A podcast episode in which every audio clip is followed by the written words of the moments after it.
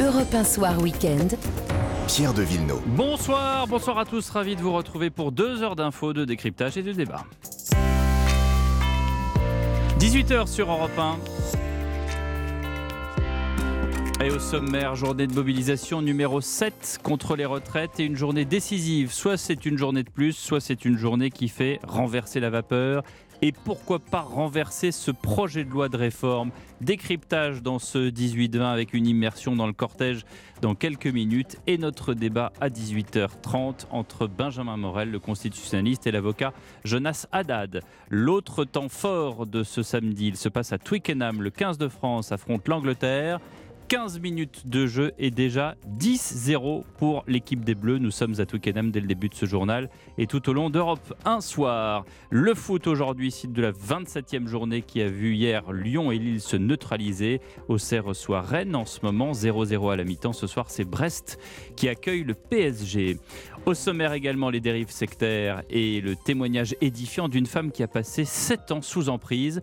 Et puis David Bowie méritait bien un musée. Il euh, n'ouvrira qu'en 2025 et il faudra prendre l'Eurostar pour s'y rendre. La tendance météo, Valérie Darmon. Eh bien, le temps se calme sensiblement avant l'arrivée d'une nouvelle perturbation par le nord-ouest et les éclaircies reviennent de Lille à Marseille. Météo complète en fin de journal, 18h15, quand Londres vient à Paris, entente parfaite face caméra, en tout cas entre Richie Sunak et Emmanuel Macron. Au-delà de la simple question de l'immigration, les rapports post-Brexit peuvent-ils se détendre? Question posée tout à l'heure à Sylvie Berman, ancienne ambassadrice de France au Royaume-Uni. 19h15, littérature et les confessions de Colombe Schneck dans son dernier roman Mensonge au paradis chez Grasset. Confession d'enfance et du coup d'autres enfants aussi qui ont bien existé dans ce home en Suisse où elle passait ses vacances. 19h30 panorama sur les crimes liés à la drogue. L'enquête est encore en cours, mais euh, très récemment encore l'affaire de la disparition de Kevin et Leslie aboutit vraisemblablement sur un trafic de drogue. Le journaliste d'investigation, auteur de nombreux ouvrages Frédéric Ploquin, ainsi que le commissaire David Lebars, nous serons mes invités tout à l'heure. Ils ne sont pas imposés à Twickenham depuis 2005. Les Bleus du rugby jouent les Anglais depuis un quart d'heure sur place dans cette quatrième journée destination. Nous partons immédiatement à Londres rejoindre l'envoyé spécial d'Europe 1, Axel May. Good afternoon, Axel. À quoi ressemble ce début de match? Eh bien, c'est un début de match euh, on ne peut mieux commencer pour les Français puisque dès la troisième minute, euh, Olivon euh, échappe à un plaquage, passe à Flamand qui passe à Dumortier, le, jeune ailier qui va ensuite dans le final trouver Thomas Ramos, un essai de 70 mètres inscrit donc par Thomas Ramos qui, on jouait la troisième minute, qui transforme cet essai. Il y a 7-0, puis ensuite une pénalité par ce même Thomas Ramos permet aux Français de mener maintenant 10-0. Alors le match c'est quelque peu équilibré et surtout, et surtout la pluie s'est mise à tomber ici sur Twickenham, ce qui veut dire que le ballon sera rendu davantage glissant. Merci Axel, Axel mais envoyé spécial d'Europe 1 à Londres. On vous retrouve bien, évidemment tout au long de ce 18-20 euh, pour euh, vivre cette rencontre à Twickenham. Juste avant, c'est le Pays de Galles qui s'est imposé face à l'Italie 29 à 17 et demain c'est l'Écosse qui affronte l'Irlande. Changement de ballon avec le foot maintenant. Hier, Lyon et Lille n'ont rien pu faire de mieux que de se neutraliser 3 buts à 3. Le PSG continue ce soir et c'est à Brest euh, pour cette 27e journée. Suspense, match à suivre dans Europe 1 Sport.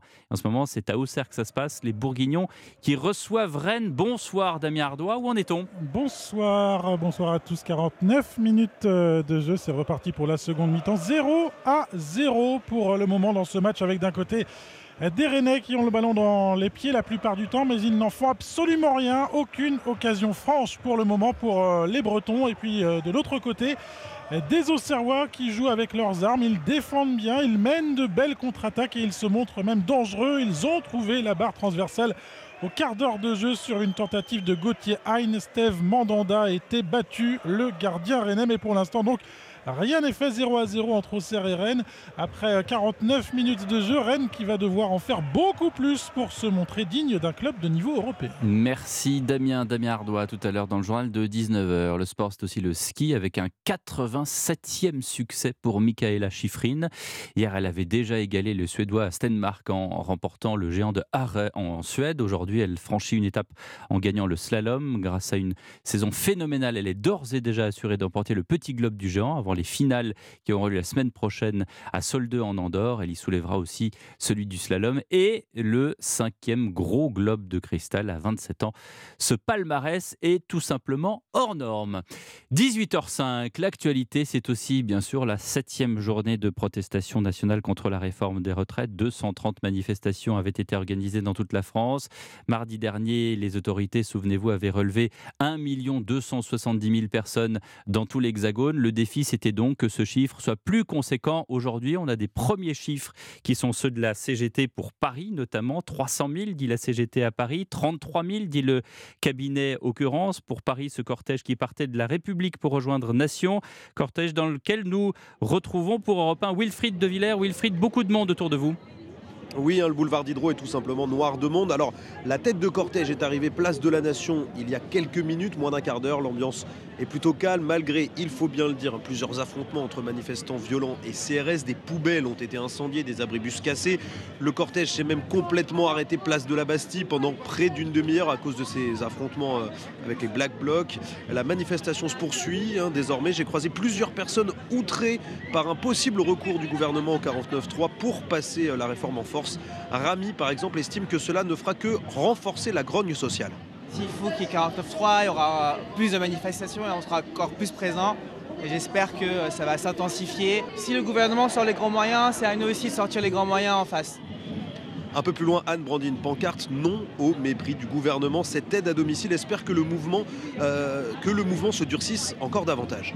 Moi, je pense que les gens, ils vont à un moment donné, ils vont se radicaliser parce qu'ils en ont vraiment trop trop marre. Parce que là, c'est bien gentil, on manifeste, on est poli, on est correct, il n'y a pas, a pas eu de problème, il hein, ne faut pas déconner. Les gens sont très très bien, mais à un moment donné, franchement, la seule solution, c'est quoi?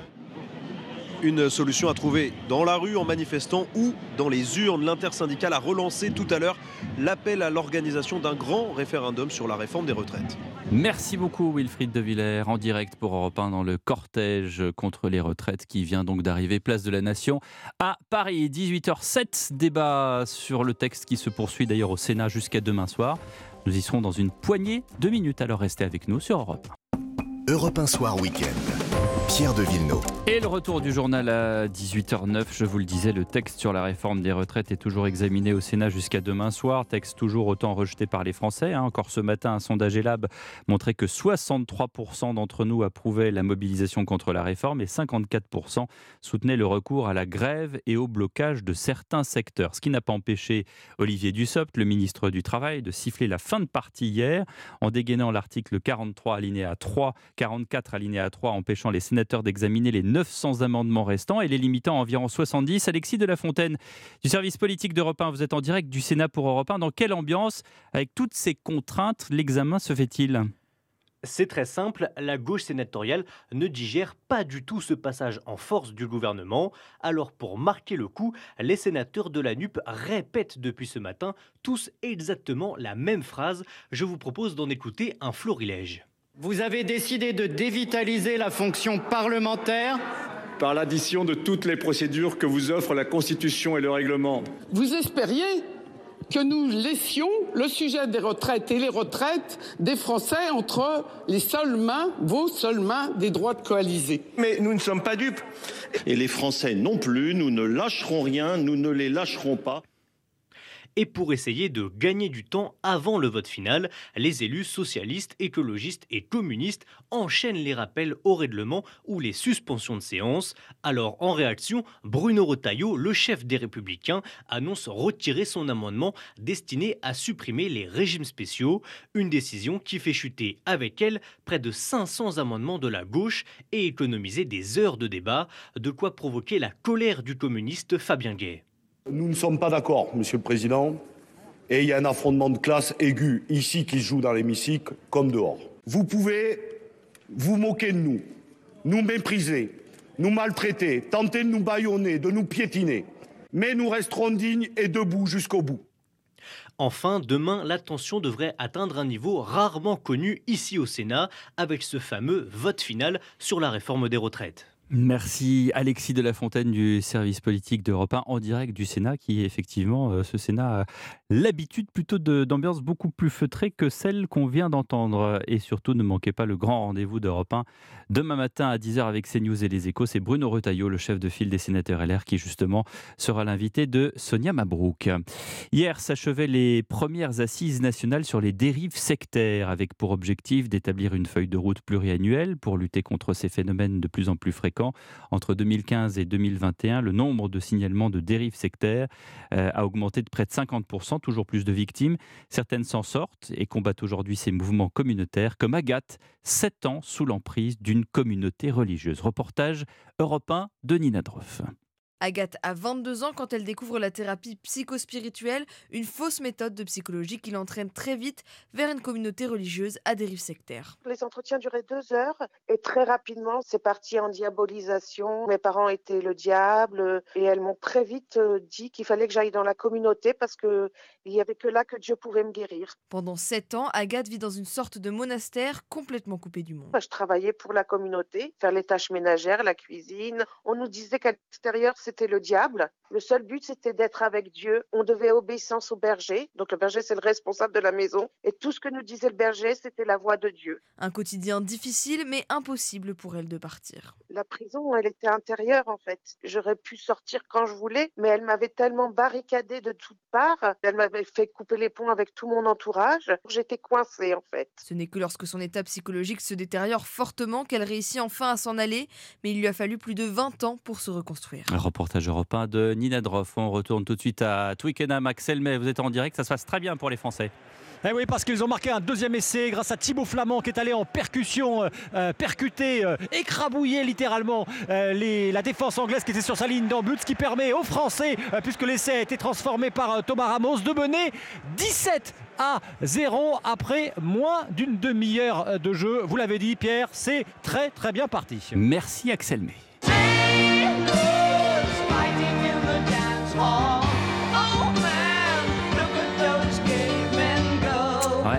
L'envoyer sur Mars, ce ballon ovale, si ça continue comme ça. 7 ans, 7 ans déjà que David Bowie nous a quittés pour un monde qu'on imagine volontiers extrastellaire.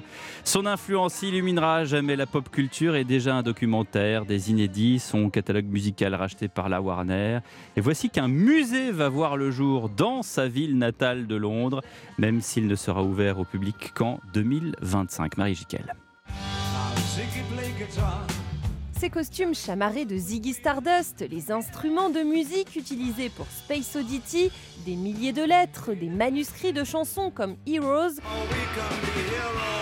et des projets jamais montrés. Toutes les archives de la vie flamboyante de David Bowie reposeront bientôt entre les murs de ce nouveau centre d'art XXL abrité par le très réputé Victorian Albert Museum. Un nouvel espace en cours de construction sur le site des Jeux Olympiques de 2012 dans l'Est de Londres. Le musée promet aux fans une plongée dans l'intimité de David Bowie, lui qui n'a jamais écrit d'autobiographie. Un inestimable testament de 80 000 pièces au total, confié par les héritiers de David Bowie. Marie Ziquel du service culture d'Europe 1. Il nous reste à voir entre ciel et terre, justement, la météo Valérie Darmon et un ciel, justement, sans alerte demain. Effectivement, Pierre, surtout dans le sud-est où le temps retrouve des couleurs pleinement estivales, des plaines du Roussillon et du Languedoc jusqu'à PACA ainsi qu'en Corse, la journée est ensoleillée et plus calme. Le vent d'ouest reste juste encore assez fort avec quelques rafales jusqu'à 80 km/h en matinée sur le Var et les extrémités de l'île de Beauté. Des Hauts-de-France et du Grand Est jusqu'aux Alpes du Nord, la journée débute sous un ciel couvert, de faibles précipitations et un peu de neige dès 1400 mètres sur les Vosges et le Jura, 1006 sur les Alpes. Dans l'après-midi, plus rien de tout cela, mais juste des nuages à prévoir de la Normandie au Massif central jusqu'au sud de l'Aquitaine et à Midi-Pyrénées. Après un début de journée très nuageux et quelques ondées, le temps devient plus sec. Un passage faiblement pluvieux circule déjà sur la péninsule bretonne en matinée, les Pays de la Loire et la Normandie. Les maximales remontent, affichant entre 12 et 16 degrés sur la moitié nord, entre 15 et 20 au sud, jusqu'à 22 au pied des Pyrénées et 24 toujours comme aujourd'hui sur les régions méditerranéennes. Merci Valérie Darmon. Deux informations principales pour euh, clore ce journal. D'abord les chiffres du ministère de l'Intérieur concernant les manifestations et le nombre de manifestants en France. Tenez-vous bien, le ministère de l'Intérieur relève 368 000 manifestants dans toute la France. Rappelez-vous, c'était 1 270 000 mardi dernier, 48 000 à Paris. Et puis la deuxième information, c'est que la France mène 17 à 0 contre l'Angleterre. Euh, à Twickenham. Et c'est justement de ce réchauffement diplomatique entre Londres et Paris dont on va parler dans un instant avec l'ancienne ambassadrice à Londres, Sylvie Berman. A tout de suite. Europe 1 Soir Week-end. Pierre de Villeneuve. Et notre invitée politique ce soir est ancienne ambassadrice de France au Royaume-Uni. Bonsoir Sylvie Berman. Bonsoir. Merci d'être avec nous euh, alors que la France joue à Twickenham. Ça doit vous rappeler des souvenirs Tout à fait, parce que quand j'étais au Royaume-Uni, je suis allée à Twickenham et à ce moment-là, j'avais même assisté à une défaite ah française à Cardiff. À Cardiff, bon Donc là, c'est une. Euh, c'est peut-être une revanche. En tout cas, ne parlons pas trop tôt. En tout cas, c'est bien parti. 34e minute, 17 à 3 à 3, puisque euh, l'Angleterre vient de marquer une pénalité euh, qui a été donc réussie. Sylvie Berman, 5 ans, 5 ans qu'un sommet franco-britannique n'avait eu lieu. Un Rishi Sunak qui l'annonce clairement une relation forte avec la France est cruciale. Crucial pourquoi? Qu'est-ce qui est en jeu exactement?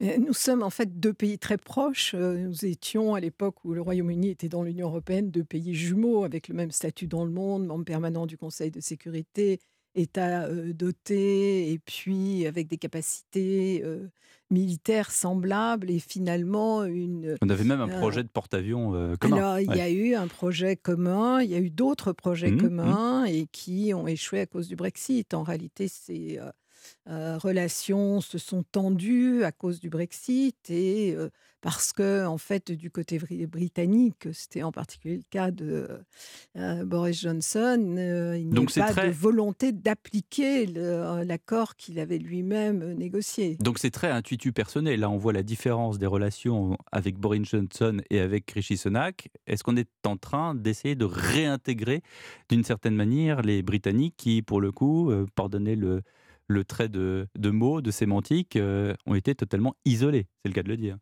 Oui, absolument. Mais vous savez que quand euh, le, c'est une plaisanterie euh, attribuée au Times, quand il y a du brouillard, il y avait brouillard sur la Manche, le continent est isolé.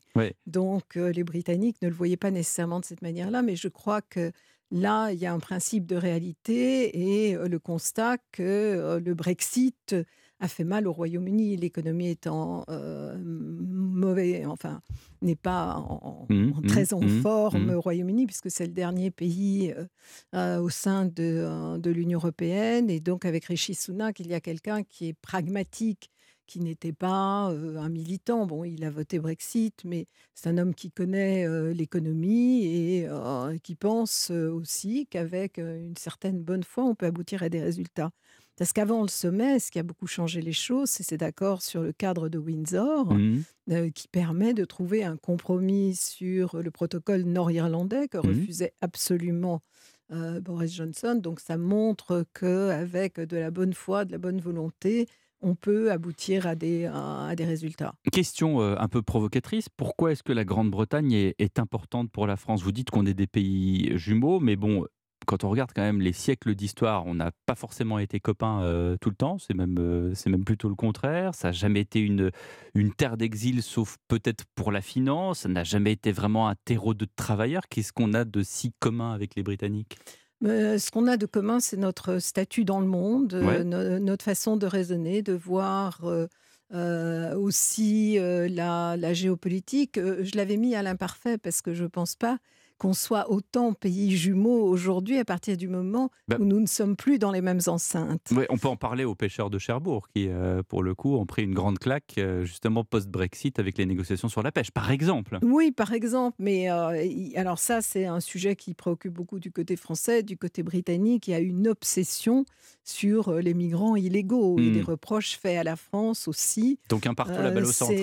oui, d'une certaine euh, d'une certaine manière. Et il y a toujours eu, bon, du côté euh, britannique, ce qu'on a appelé le French bashing, Mmh avec, euh, et ça remonte euh, au Mhm. Moyen Âge, Mmh, bien always blame the French. Quand il y a un problème, c'est que Non, mais on il y a eu des- les il y a eu Français. des mésalliances aussi, du donc, bon, côté- ça, bien sûr. Oui, mais ça fait quand même des années, et depuis, bon, malgré tout, euh, la- les deux guerres mondiales, qu'on a combattu euh, côte à côte et qu'on a le même esprit de défense. Et on est les seuls en Europe. C'est beaucoup plus difficile avec les Allemands aujourd'hui. Euh, donc, euh, je pense Parce que, la relation. Et là, encore une fois, c'est un tutu personné parce qu'on a une. Enfin, il y a deux choses. Il y a la, la personnalité du chancelier allemand, Olaf Scholz, qui est en rien la personnalité d'Angela Merkel. Et puis, il y a l'atlantisme des Allemands, qui sans doute est un frein pour les Français. C'est ce que vous vouliez dire? Oui, mais euh, oui, c'est un des aspects, effectivement, et surtout, effectivement, l'atlantisme. Mais on n'est jamais d'accord au départ avec les Allemands. C'est à force de compromis, euh, de discussions, qu'on trouve des solutions et qu'on arrivait avant à influencer les Européens. Mais en perdant un petit peu ce triangle Mhm. où en fait on pouvait se rapprocher des Britanniques pour attirer les Allemands, mais on a un tête-à-tête qui est aujourd'hui plus difficile. Alors avec les Britanniques, euh, c'était difficile sur la défense européenne. Ils faisaient un peu une phobie sur ce que pouvait être la défense commune qui, euh, selon eux, aurait détaché de l'OTAN ou des États-Unis, ce qui n'est d'ailleurs pas, pas vrai, mais c'est un, un débat euh, trop long. Sur le reste des sujets, on s'entendait bien. Et euh, au Conseil de sécurité, 70% des résolutions étaient préparées par le Royaume-Uni et par la France. Donc il y avait une entente assez naturelle, malgré bon, les, les tensions qu'il peut y avoir parfois. Vous parlez des États-Unis. c'est important quand la Grande-Bretagne quitte l'Union européenne avec le, Brexit et Boris Johnson. On sent un parallélisme avec Donald Trump à l'époque. Maintenant, Joe Biden, Rishi Sunak. Quelle relation et la triangulation peut-elle marcher avec Emmanuel Macron Ou est-ce qu'on part du principe et euh, la guerre en Ukraine et les négociations et notamment l'envoi de matériel l'ont montré, Joe Biden décide à Washington, c'est la Maison Blanche et ce sont les Européens qui suivent. Oui, même si au départ, euh, les Européens avaient pris des décisions avant euh, les, euh, les Américains, aussi bien sur les sanctions, sur la fourniture d'armes, en utilisant un instrument européen qui était la facilité Mhm. On- de on paix. est plus près, hein. Mais Oui. euh, on- bien sûr, c'est euh, c'est une guerre sur notre continent. Mais cela dit, à partir du moment où les Américains ont décidé de s'engager très fortement, euh, en particulier sur la base allemande de Ramstein, ils ont décidé qu'ils allaient assurer la coordination des Européens. Et là, effectivement, euh, ce sont eux qui, euh, qui décident et qui décideront de la suite, d'ailleurs très certainement. Mais pour les, les Britanniques, il n'y a pas d'état d'âme, parce que de toute façon, ils suivent Washington quoi qu'il arrive. Mais en même temps, Rishi Sunak est quand même conscient euh, du fait que c'est difficile de euh, se détacher de son principal voisin, qui est la France quand Mhm. même, et puis euh, de l'Union européenne. C'était près de la moitié du commerce britannique avant le Brexit. Donc ça veut dire que là, ce voyage, c'était surtout beaucoup, parce qu'on a beaucoup parlé de cette question de l'immigration, d'ailleurs de l'argent a été mis sur la table pour travailler ensemble, et c'est surtout contre les passeurs, c'est pas contre les migrants d'abord, c'est contre les passeurs et les réseaux de passeurs. Euh, Il y a d'autres sujets qui, qui vont être euh, mis sur la table, ou ils, sont totalement anecdotiques Non, il y a d'autres sujets, même si ce sujet-là est le premier qui intéresse euh, les Britanniques. Mais il faut rappeler que ce financement, ça remonte en fait à l'accord du Touquet il y a 20 ans. Et le contrat qui était conclu d'une certaine manière, c'est que les Britanniques, euh, enfin que les Français assuraient la police pour le compte des Britanniques. Donc c'est logique qu'il y ait un financement. Souvent les Britanniques disent on vous donne généreusement de l'argent, euh, mais euh, ce n'est pas le cas. C'est parce qu'il y avait un, accord très, très clair sur le sujet. Les autres thèmes, bon, ça a été effectivement la, guerre en Ukraine, puisqu'on a à peu près la même vision. Donc, il a été décidé de former des Marines euh, ukrainiens, de- d'envoyer davantage de munitions. Et puis, il y a un domaine de coopération, bon, euh, la sécurité et la défense, où on va relancer une coopération industrielle sur les missiles. Et puis euh, l'énergie, puisqu'on a déjà construit, ou en tout cas euh, le, le chantier est en cours, Hinkley Point, et il y a un nouveau projet de centrale où EDF euh, Mhm. est euh, en fait euh, leader, et c'est Sizewell C. Donc, euh, dans ce domaine-là, on a des relations qui sont euh, très étroites. Et c'est la raison pour laquelle, finalement, euh, ce sommet et cette venue de Rishi Sunak était très importante pour nous en France. Merci de ces explications très précieuses, euh, Sylvie Berman. Merci d'avoir été euh, avec nous sur Europe 1, 18h28. Europe 1, c'est aussi la radio des séries. Votez dès maintenant sur europe1.fr pour le prix Europe 1 du public. Élisez votre série française préférée parmi les 20 en compétition. Tentez de gagner un séjour VIP pour deux personnes à Cannes pour la cérémonie d'ouverture du festival. Et avant Cannes, direction Twickenham où euh, le score est absolument dithyrambique pour le 15 de France, Axel May. Oui, il faudrait regarder dans les archives, mais ça doit faire bien bien longtemps que les Français ne sont pas allés au vestiaire en menant de plus de 20 points. Euh, Figurez-vous que juste avant la mi-temps, c'est Charles Olivon euh, qui est allé inscrire le troisième essai français. Euh, Les Français ont transformé cet essai grâce à Thomas Ramos. Il y a donc 27 à 3. Euh, Charles Olivon, là, il y avait une action collective juste au niveau de la ligne d'en but anglaise. Il a profité dans l'interstice, il s'est glissé dans l'interstice anglais pour aller aplatir. Donc, troisième essai français, 27 à 3. C'est la mi-temps et l'enjeu, l'enjeu, Pierre, c'est que si les Français gagnent, bien sûr, et marquent un quatrième essai, alors ils auront euh, le point de bonus offensif et ils pourraient, ils pourraient encore croire à une éventuelle finnois. Europe 1 Soir Week-end, Pierre de Villeneuve. Ça fait débat dans Europe 1 soir jusqu'à 19h avec Benjamin Morel. Bonsoir, maître de conférence en droit public à l'université Paris 2, auteur de La France en miettes, régionalisme, l'autre séparatisme. Bonsoir Jonas Haddad. Bonsoir. Avocat coprésident de la Fondation Concorde. Nous avons deux juristes ce soir, ça tombe bien, Benjamin Morel. Les sénateurs ont donc jusqu'à demain pour voter le texte sur la réforme. Et alors, personne n'en parle, mais demain, si ça passe pas, c'est retour à la case départ. Il n'y a pas de commission mixte paritaire qui tient si jamais, au regard de la- de l'article 111-7 de la loi organique, si jamais le texte n'est pas voté par les sénateurs. Même pour être rejeté, mais il faut qu'il soit voté parce que sinon, en effet, eh bien, rebelote, retour à l'Assemblée et idem, même examen que la première lecture, puis ensuite le Sénat, idem également. Évidemment, il y a euh, le coup près des 50 jours, et ce coup près des 50 jours, le gouvernement pourrait conduire la réforme par ordonnance. Mais d'un point de vue juridique, tout ça tient déjà pas vraiment la route, donc il est probable que le gouvernement n'y aille pas. Néanmoins, le coup près de dimanche, il faut peut-être pas l'absolutiser. Si vous prenez la jurisprudence du Conseil constitutionnel, le gouvernement a quand même la possibilité d'arrêter les pendules et pendant un, deux jours, laisser le Sénat continuer à débattre. C'est peut-être l'une des limites aujourd'hui de la stratégie d'obstruction de la gauche. Ça veut dire que c'est pas demain soir minuit, c'est-à-dire que ça peut être euh, allez, on vous donne une chance de plus pour tout, termi- tout terminer. Exactement. Le gouvernement. Mais d'où vient cette prérogative?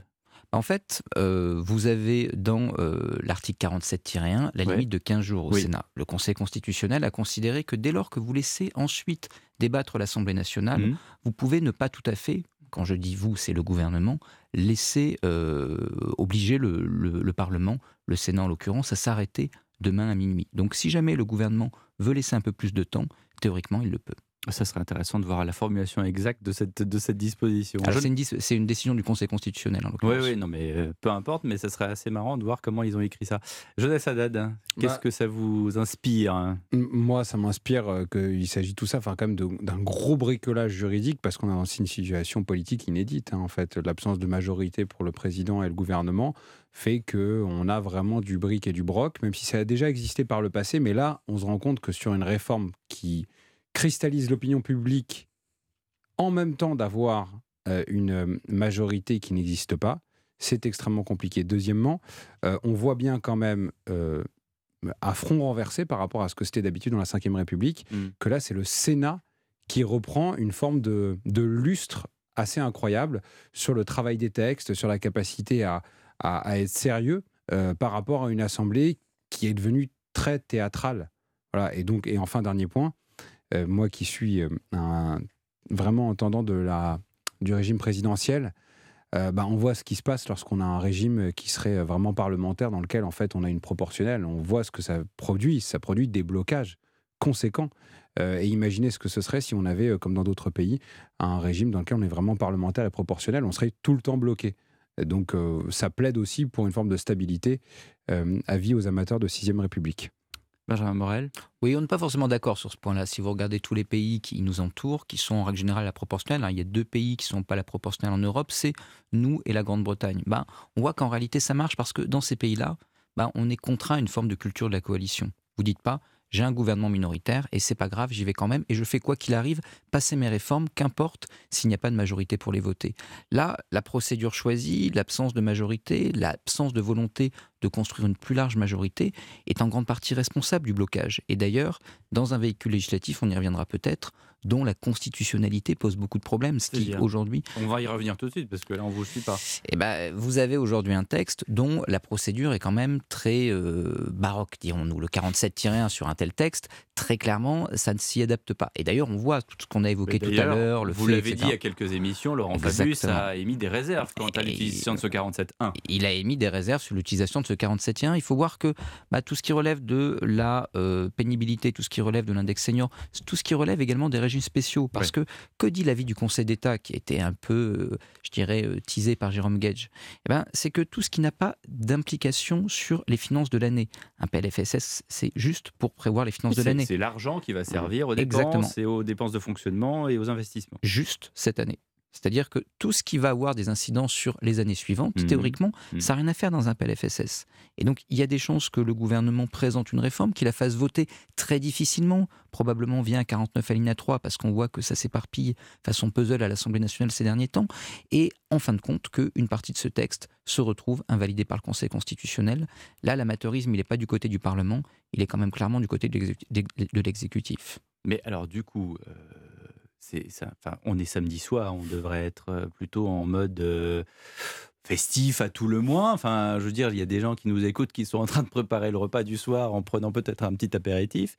Euh, c'est pas folichon là quand même. Hein. En plus, on a voilà, on a une, manifestation qui finalement apparaît moindre euh, par rapport aux jours précédents. 368 000 manifestants en France, 48 000 à Paris selon l'intérieur.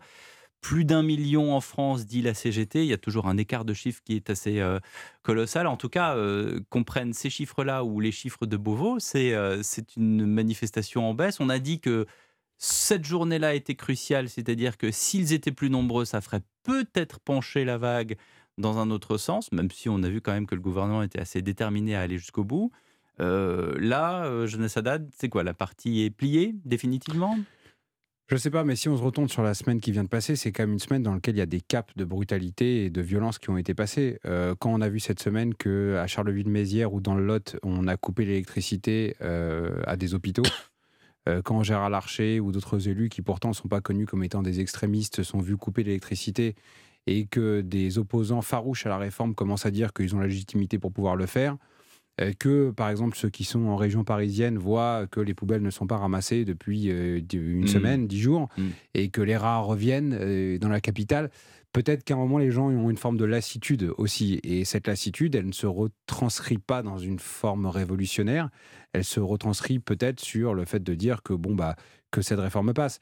Et attention, parce que la semaine qui vient va être particulièrement chargée. C'est ça. Et c'est pour ça que je propose à nos auditeurs de bien profiter de leur week-end, que ce soit le samedi ou le dimanche, puisqu'on a annoncé aujourd'hui la faillite de la 16e banque américaine euh, et qui va avoir des conséquences sur euh, l'écosystème financier mondial. Donc nous, avec la banque de la Silicon Valley, la Silicon Valley on connaît les raisons de cette faillite. Euh, ils ont investi quand même dans des. Peut-être. Enfin, la diversification d'investissement était assez particulière sur cette banque-là. On peut pas la comparer aux banques classiques américaines, Alors, ni aux banques classiques mondiales. Mais depuis 2008, on n'avait jamais fermé Wall Street. Mmh. Et donc là, on l'a fermé pour la première fois. Et éventuellement, peut-être d'ici lundi, ce sera fermé. Et donc en fait, j'allais dire que notre euh, blocage anachronique sur une réformette, parce qu'en réalité, avec toutes les, les concessions qu'a fait le gouvernement, les économies, elles vont pas être importantes. Hein. Ça va être mmh. autour de 8-9 milliards par an. Euh, et que nous, peut-être à l'aube d'un marasme économique mondial, on en soit à, faire, euh, à faire des choses comme ça, il y a une forme de. Alors là, pour le coup, de singularité française. Vous dites ça alors qu'il y a deux jours, alors effectivement, on n'avait pas la faillite de SVB ni, euh, ni les, chiffres qu'on a aujourd'hui, notamment sur les manifestations et le train que suit euh, le Sénat, mais on a quand même un gouverneur de la Banque de France. Villeroy de Gallo qui disait que l'inflation serait divisée par deux d'ici la fin de l'année. Donc on a des prévisions et en même temps on a un président de la Cour des comptes qui dit attention aux dépenses publiques parce qu'on est complètement dans le mur. C'est franchement,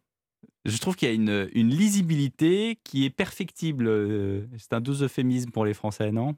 Aujourd'hui, on a une situation économique qui est extrêmement imprévisible. hein. Donc, sans être économiste, quand vous voyez à peu près les prévisions qui étaient celles du gouvernement il y a six mois Mm. et celles des principales institutions et ce qu'elles sont aujourd'hui, on voit qu'on rentre en effet dans une période d'instabilité économique. Mm. Ça peut permettre d'avoir des ralentissements, voire des récessions, puis ensuite des rebonds. Mais dans tous les cas, il y a une forme d'insécurité. Et cette insécurité-là, aujourd'hui, la réalité, c'est que ben, on a des marges de manœuvre pour arriver à la Mm. relativement limitées. C'est-à-dire que, que dit la Cour des comptes? Elle dit grosso modo, vous faites trop de chèques. En effet, parce qu'on fait trop de chèques notamment pour essayer de combler les euh, trous que l'on fait eu égard à la, à- au marché européen de l'électricité. On fait des chèques également pour combler les effets de l'inflation, etc.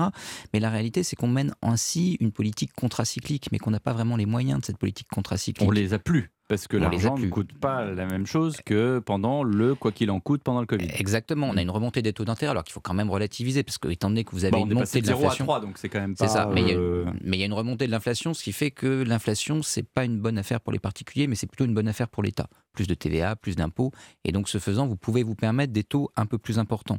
Néanmoins, on a en effet une politique qui est une politique contracyclique qui devient de plus en plus compliquée.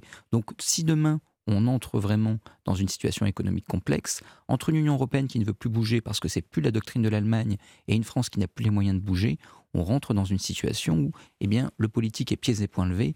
Et je ne suis pas certain qu'Emmanuel Macron, qui va à Kinshasa ou qui veut réformer les institutions, moi je suis content, je suis constitutionnaliste, mais je pense que ce n'est pas vraiment la première préoccupation des Français, vont, va tout à fait aujourd'hui dans le sens justement de ces préoccupations qui économiquement deviennent très problématiques. Jonas Haddad, sur le voyage justement euh, africain? Non, bah en fait, je pense que euh, Emmanuel Macron a tourné la page nationale depuis qu'il a plus de majorité.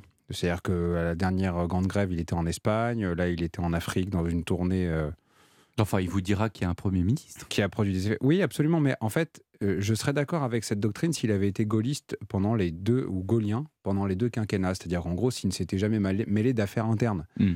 Or, on ne peut pas dire qu'Emmanuel Macron n'est pas descendu à plusieurs reprises dans l'arène. C'est même d'ailleurs ce qui fait sa marque de fabrique en Enfin, général. Il, a d'ailleurs reparlé sur euh, la réforme des Bien retraites. euh, et il a dit précisément, je ne sais pas, vous avez entendu sa- son allocution alors qu'il était avec Rishi Sunak hier à l'Élysée, il a dit que tous les outils de la Constitution seraient utilisés pour mener ce débat à terme. Bon, ça c'est... euh, C'est le teasing du 49 alinéa 3. Merci. Voilà. Hein? Oui. On a tous compris ça. Oui. Bon. Mais, mais, mais il le fait euh, en, en accueillant Richie Sunak. Il y, a, il y a deux semaines. Il le fait entre deux, quoi. Il y a Mm. deux semaines, il prenait des photos avec Pharrell Williams. vite fait, comme euh, disent les jeunes. Voilà, euh, je, je pense qu'aujourd'hui, il est rentré dans une forme de, de- de- de- de- d'international uniquement et que de temps en temps, il s'occupe effectivement de ça. Et, et- et- et les syndicats l'ont bien senti.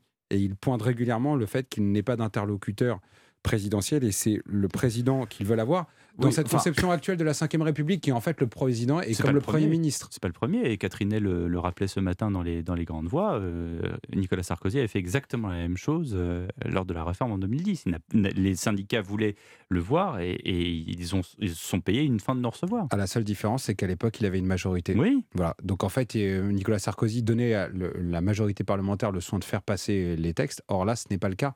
Et donc en fait, ça se Mais Emmanuel beaucoup. Macron croit, une, on parlait de coalition tout à l'heure, mais croit, en tout cas jusqu'à pas, on verra ce qui se passe demain soir au Sénat, mais croit à une, une main tendue, de, en tout cas de la droite sénatoriale, et ensuite euh, Alors je sais pas d'un si- consensus à la CMP. Pardon de faire un mauvais jeu de mots, mais je ne sais pas si c'est une main tendue, mais le bras d'honneur de, de Éric Dupond-Moretti à Olivier Marlex, à mon avis, ne va pas faciliter les choses. Voilà. Mhm. Donc on sent qu'il y a une forme de On est au Sénat, on n'est pas à l'Assemblée. Oui, mais on sent qu'il y a une forme de tension au sein du gouvernement et qu'il y a une forme de craquage un petit peu là. hein. Ouais, Euh, euh, vous me parlez de Marlex et de Retailleau, il y a quand même, euh, enfin, c'est deux poids deux mesures. hein. Là, pour le coup, si vous voulez qu'on parle de relations entre les deux, euh, C'est- pas, pas faux, mais on sent bien que le gouvernement, qui est un gouvernement qui a toujours été en fait de toute façon la clé de voûte de tout ce gouvernement et d'En Marche de façon générale, c'est Emmanuel Macron.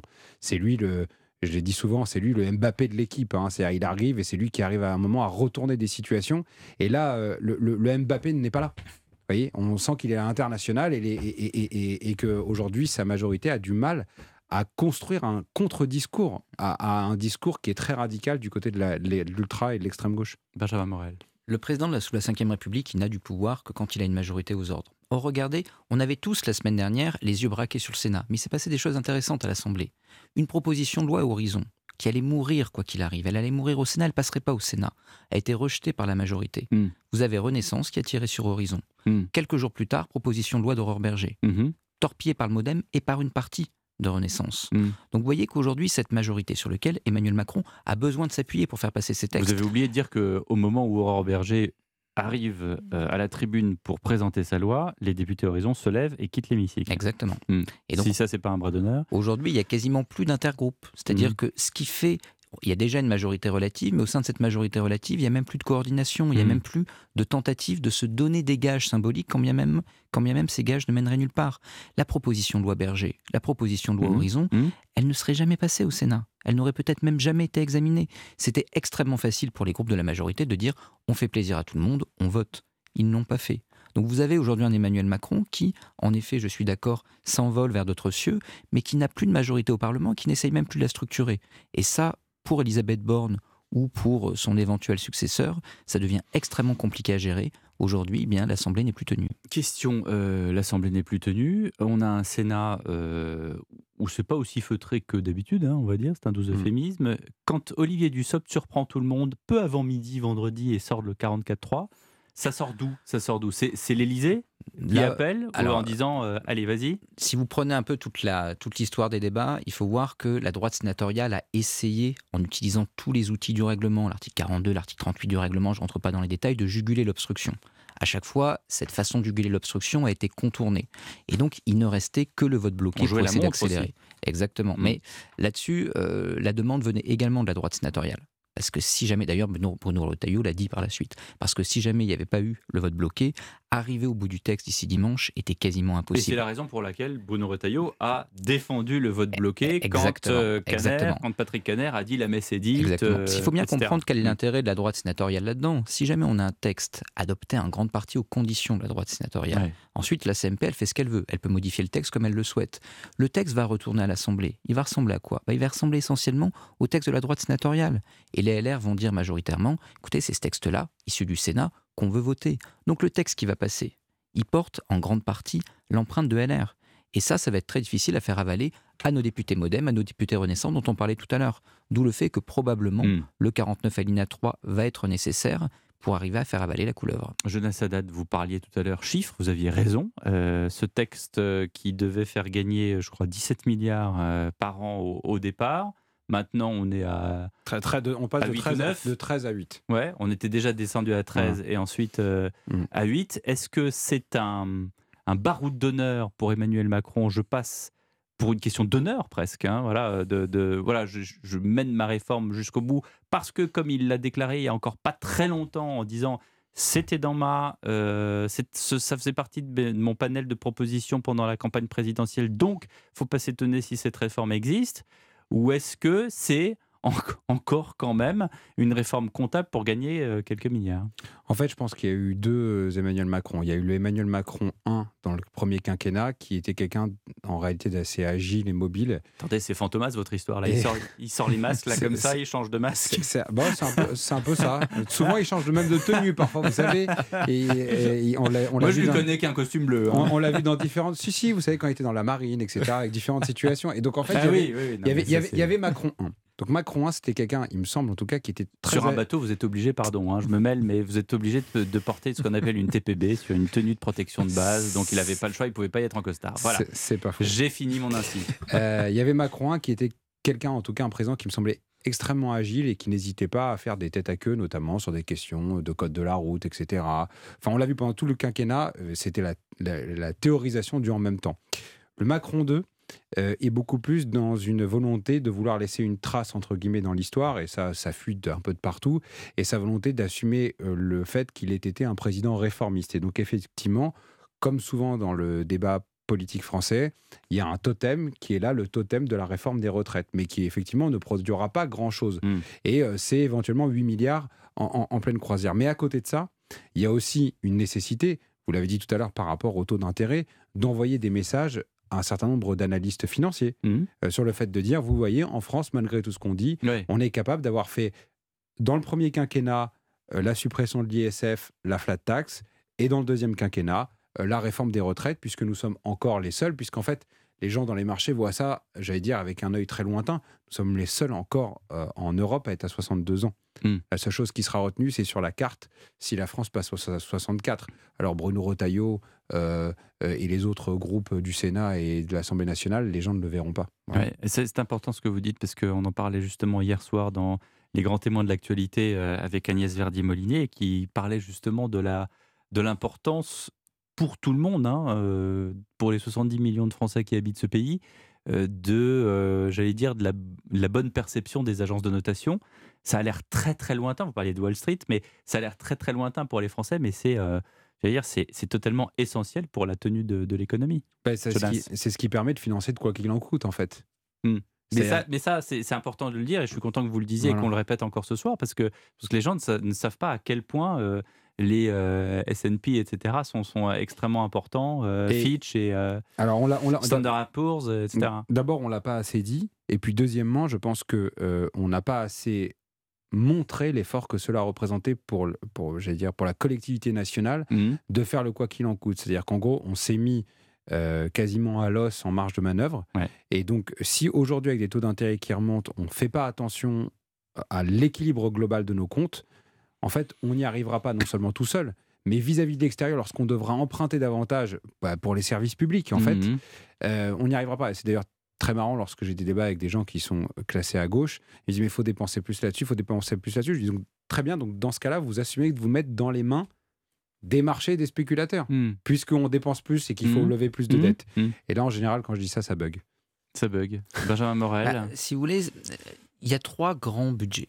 Il y a le budget de la sécurité sociale, si vous y touchez, vous avez des manifestations. Il y a le budget des collectivités territoriales. Regardez ce qui s'est passé hier justement avec le rapport des cours des comptes en disant la décentralisation ça coûte cher, c'est dysfonctionnel. Il y a le budget de l'État. Qu'est-ce qu'on a fait pendant des années? Eh ben, On a compressé la seule chose qu'on pouvait compresser, c'est-à-dire le budget de l'État et donc les grands services publics. Hôpital, euh, école, justice, sécurité. Or aujourd'hui on ne peut plus compresser ça, on a au contraire besoin d'injecter de l'argent. Et je rejoins ce qui a été dit. Là-dessus, soit vous avez une politique qui est une politique de rupture avec les traités européens. C'est possible, hein, on peut l'assumer. On dit voilà, la Banque Centrale Européenne, eh bien, on arrête. Il faut soit qu'elle finance, Mm. soit on retrouve notre Mm. indépendance au niveau Oui, financier. il y a des pays et qui, on a une il y a des monétisation. pays qui se- s'affranchissent, comme le Danemark notamment, qui a pris le, le, le- le- la poudre d'escampette sur l'immigration, qui a dit euh, moi, je me fous de ce que dit l'Europe, moi je fais ça. Alors après, en matière d'euros et de monnaie, les conséquences sont plus grandes. Mais admettons, enfin, je veux dire, le discours là-dessus est cohérent. On finance, on monétise la dette, pourquoi pas? Ou bien vous dites, on reste dans le cadre des traités européens. L'Union européenne et la Banque centrale européenne ne peuvent plus faire de quantitative easing. Donc, ce faisant, eh ben, en effet, faut donner des gages aux agences. Merci Benjamin Morel, merci à vous Jonas Haddad. Après le journal de 19h, le récit troublant de Colombe Schneck, Mensonge au paradis chez Grasset, retrace des souvenirs d'enfance, mais une fois la carte postale retournée, ça n'est plus la même histoire. 19h30 Panorama, l'affaire Kevin et Leslie a fait apparaître un crime avec en toile de fond le trafic de drogue. La drogue si facile à trouver en France, quelles conséquences, quel impact? On en parle avec le journaliste d'investigation Frédéric Ploquin et le commissaire David Lebar. Ça tout de suite pour le journal de 19h. Europe 1 Soir Week-end. Pierre de Villeneuve vous informe sur Europe 1. Mais nous sommes ensemble jusqu'à 20h, 19h30 tout à l'heure, quand la drogue conduit au crime, thème de Panorama. Et puis je recevrai Colombe Schneck pour euh, Mensonge au paradis, son dernier roman, publié chez Grasset. Tout cela après votre journal. Bonsoir Arthur Mérieux. Bonsoir Pierre, bonsoir à tous. Il est 19h sur Europe 1. Septième journée de mobilisation contre la réforme des retraites. Les syndicats veulent maintenir la pression sur le gouvernement. Vous entendrez les déclarations de Laurent Berger et Jean-Luc Mélenchon qui n'avaient qu'une chose à dire à Emmanuel Macron, écoutez le peuple. Toujours dans la mobilisation contre la réforme des retraites, Paris se transforme-t-elle en déchetterie géante? Reportage dans les rues de la capitale où le ramassage des ordures est stoppé depuis le début de la semaine à cause de la grève. Dans ce journal également, faut-il craindre une crise bancaire mondiale? La Silicon Valley Bank, 16e banque américaine, a fait faillite, ce qui a entraîné la panique sur les marchés financiers. Et puis, euh, programme chargé ce soir pour les amoureux de sport. En football, nous reviendrons évidemment sur le match au Rennes et évoquerons Brest PSG. Et en rugby, nous ferons le point sur le crunch tant attendu Angleterre-France. La tendance météo, Valérie Darmon. Belle amélioration en général, en dépit du retour de quelques pluies par l'Atlantique dans l'après-midi et une nette hausse des températures. Le détail à la fin de ce journal d'Arthur Muriot. Europe Europe 1. Et donc la mobilisation en nette baisse dans la rue. Ils étaient 368 000 à montrer leur opposition à la réforme des retraites, selon le ministère de l'Intérieur. Ouais, mardi, les autorités en avaient compté 1,28 million dans tout le pays. En tout, aujourd'hui, 251 actions étaient organisées sur tout le territoire. La CGT affirme qu'il y avait plus d'un million de manifestants en France, dont 300 000 dans les rues de la capitale, 48 000 selon la police. C'est là encore bien moins que les 700 000 revendiqués par les mêmes syndicats lors de la dernière journée de mobilisation. Et c'est dans ce cortège parisien que les principaux leaders syndicaux ont adressé un message au président de la République et à son gouvernement. Ils lui demandent d'entendre la colère du peuple face à cette réforme des retraites. Écoutez Laurent Berger, secrétaire général de la CFDT. On tombera pas dans le délire de la violence, de la radicalité, etc. C'est pas une option pour nous, pour une raison simple, c'est que c'est pas ce que nous demandent les travailleurs et travailleuses qui sont là. Vous savez, ce sont des citoyens normaux. hein. On est dans le débat d'idées et on est dans la contestation d'une réforme qui est injuste pour les travailleurs. On demande à ce que, euh, s'il n'y a pas volonté d'écouter le mouvement social, euh, il y a au moins l'écoute des citoyens qui puissent s'opérer. Présent lui aussi à la manifestation parisienne, l'ancien député La France Insoumise Jean-Luc Mélenchon appelle quant à lui Emmanuel Macron à mesurer sa responsabilité dans ce conflit social. Je crois qu'on est en train de vivre là un moment de verrouillage politique par le président de la République. Plus que jamais, je crois que le président de la République doit mesurer sa responsabilité personnelle dans ce qu'endurent les gens à force de grève, de journées de grève à faire. Moi, je recommande qu'on se dirige vers une consultation du peuple lui-même pour qu'on tranche et qu'on ne reste pas dans cette situation d'extrême tension dans laquelle nous sommes aujourd'hui. Je crois qu'il faut, dans un pays démocratique, une sortie démocratique à une situation d'impasse qui a été créée par le pouvoir lui-même. Propos recueillis pour Europe 1 par Wilfred De Villers. Les syndicats et l'opposition qui espèrent tous deux la reconduction des grèves dans le pays et parmi elles celle des éboueurs parisiens. Conséquence de cette grève sur les trottoirs, les amas de sacs poubelles se multiplient, déclenchant la colère des commerçants et le dégoût des habitants de la capitale. Reportage européen à Paris de Lucie de Pertuis.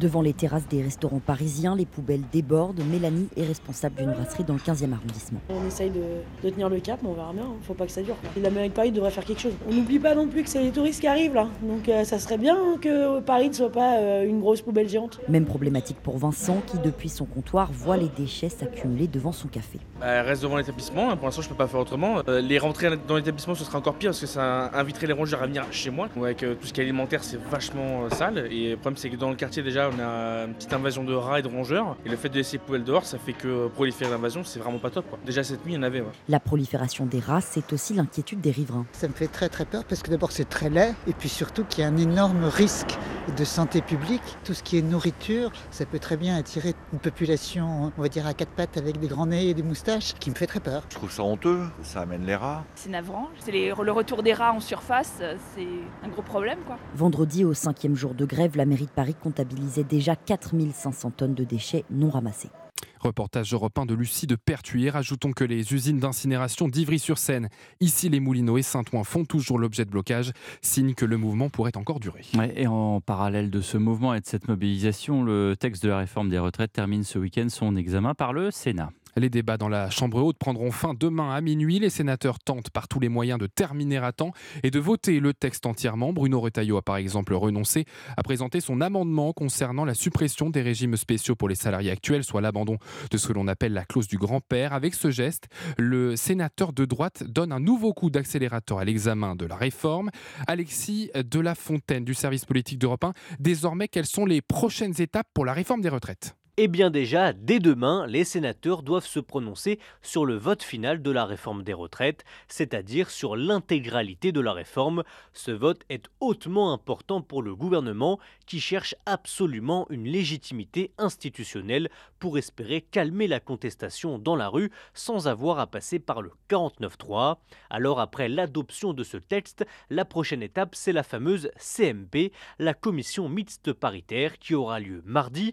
Cette commission réunit 7 membres de l'Assemblée nationale et 7 du Sénat. Les élus devront se mettre d'accord sur une version commune pour les deux chambres et autant vous dire que les débats seront animés car chaque formation politique sera présente, de la France insoumise au Rassemblement national. Enfin, le seul espoir du gouvernement d'obtenir une majorité dans cette commission sera donc de trouver un accord avec les républicains. Merci Alexis de la Fontaine du service politique d'Europe 1. Et c'est justement le chef des sénateurs républicains, Bruno Retailleau, qui sera l'invité du grand rendez-vous demain matin sur Europe 1 à 10h. Sur le front de la guerre en Ukraine, Bakhmut est-elle sur le point de tomber? Les forces militaires de Moscou se trouvent à un tout petit peu de plus d'un kilomètre de la ville, annonce faite par le patron du groupe paramilitaire Wagner dans une vidéo. Ces hommes sont en première ligne dans cet assaut. Depuis des jours, ils cherchent à encercler Bakhmut pour stopper les, les ravitaillements et pouvoir prendre cette place ukrainienne stratégique. Il s'agit de la plus longue bataille depuis le début de l'offensive russe, il y a plus d'un an. Aux États-Unis, une crise bancaire est-elle à craindre? Les marchés financiers sont en pleine agitation. En cause, la faillite suivie de la fermeture de la SFB, Silicon Valley Bank, un établissement spécialisé dans le financement des startups de la tech, qui était devenue la 16e banque américaine par la taille de ses actifs.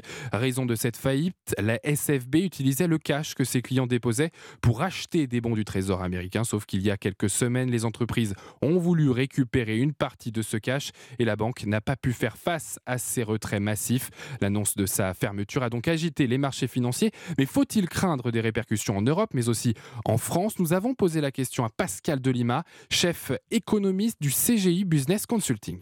Il y a deux types de répercussions. D'abord, évidemment, sur les marchés financiers. On a vu euh, pour le secteur bancaire quelques pertes sur les marchés financiers, notamment jeudi et vendredi. On a quand même euh, et c'est le deuxième point, un risque de contagion, mais un risque de contagion qui est très léger, qui est quand même circonscrit. Ce sont surtout les entreprises de la tech qui sont effectivement concernées. Alors par ruissellement, ça va taper un petit peu aussi sur le secteur bancaire en France et en Europe, mais ça reste extrêmement contenu. Sur l'effet domino, il y a peu de raisons de s'inquiéter. Sur le compte en banque des particuliers, aucun impact, ça c'est sûr.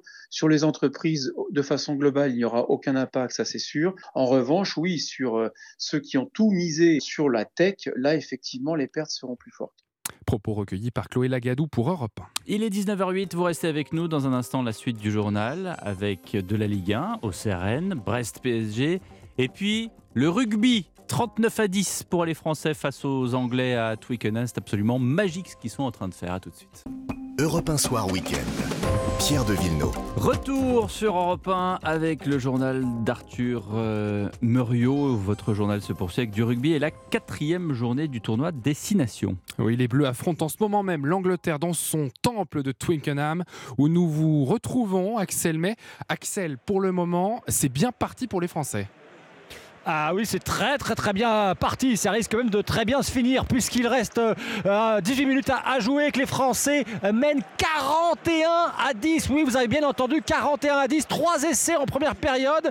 Les Anglais ont réduit le score grâce à un essai de Stewart, non pas Jackie, hein, mais Freddy Stewart, l'arrière anglais. Et puis, et puis dans la foulée, euh, Thomas Ramos, pardon, Thomas Ramos, Ntamak a récupéré un, ballon euh, qu'il a passé à Flamand, Thibaut Flamand inscrit son deuxième essai de la partie. Et puis il y a quelques minutes, c'est euh, Charles Olivon à qui un essai a été attribué. Il y avait un amas de joueurs dans l'embut euh, anglais. L'essai a été attribué à Olivon. À chaque fois, Ramos a transformé 41 à 10. 5 essais inscrits, ce qui veut dire point de bonus offensif aussi pour les Français. Il reste donc 18 euh, minutes à jouer. 31 points d'écart. Merci Axel May qui suit cette rencontre pour Europe. Oui, Axel qu'on retrouvera tout au long de ce 18-20 parce que c'est encore une fois, je me répète, totalement incroyable ce qu'ils nous font ça. Le 15 de France samedi, samedi pardon, marqué également par du foot. 27e journée de Ligue 1, le premier match au Rennes. D'ailleurs, c'est pas le premier match parce qu'il y a eu Lyon-Lille hier. Le deuxième donc dans la série, en tout cas le premier de la journée. Au Rennes s'est terminé sur un match nul. Et Damien Ardois, vous avez suivi cette rencontre pour Europe 1. Les deux équipes se séparent donc dos à dos 0 à 0, le score final entre Auxerre et Rennes avec des regrets qui malgré le classement sont bien auxerrois ce soir. Ce sont les joueurs de Lyon qui auraient mérité de l'emporter face à de pâles Rennais. Ce sont les Auxerrois euh, qui se sont créés les occasions les plus dangereuses. Aïn, Touré ou encore euh, D'Acosta auraient pu ouvrir le score même si euh, la seconde mi-temps a été meilleure pour Rennes. À part une frappe cadrée de Santa Maria, bien stoppée par le gardien auxerrois, il n'y a pas grand-chose à retenir pour les Bretons. Au classement, Rennes est 5e. Auxerre sort provisoirement de la zone rouge et est 16e de Ligue 1. 0 à 0 donc le score final entre Auxerre et Rennes. Merci Damien Ardois du service des sports d'Europe 1. Et puis ne loupez pas ce soir en direct sur Europe 1 le deuxième match de cette 27e de journée de Ligue 1 Brest-PSG. Et c'est Loïc Folio qui suit la rencontre depuis le stade Francis Leblé après son élimination en Ligue des Champions par le Bayern. Ce n'est pas un match facile qui attend le PSG Loïc. Absolument, un Brest euh, qui est 15e, sorti de la zone de relégation après sa victoire à Strasbourg, un but à 0 euh, la semaine passée. Les Finistériens qui comptent bien récidiver, enfoncer le clou et prendre leur distance avec cette zone de relégation pour le Paris SG. Vous l'avez dit, c'est le match d'après. Euh, Paris qui va devoir se contenter du service minimum, à savoir eh la, conquête d'un titre de champion de France. Ce serait le 11e de l'histoire du club parisien qui détient pour l'instant le record de, de 10 victoires avec l'AS Saint-Etienne. Christophe Galtier affirme de son côté à qui veut entendre qu'il ne faut surtout pas minimiser un potentiel 11e titre. En fait, eh bien, il n'empêche que la saison du PSG peut être considérée d'ores et déjà euh, comme un, échec après une nouvelle élimination, vous l'avez souligné, en huitième de finale euh, de Ligue des Champions. Paris qui, au-delà euh, de la double défaite face au Bayern, a aussi perdu Marquinhos, Mukiele et Hakimi en Bavière des blessés qui s'ajoutent aux absences de Neymar et Kimpembe. Ce sera donc compliqué effectivement pour cet effectif parisien face aux Bretons. Merci Loïc Folio qui suivra le match que vous retrouverez évidemment dans Europe 1 Sport présenté par Lionel Rosso.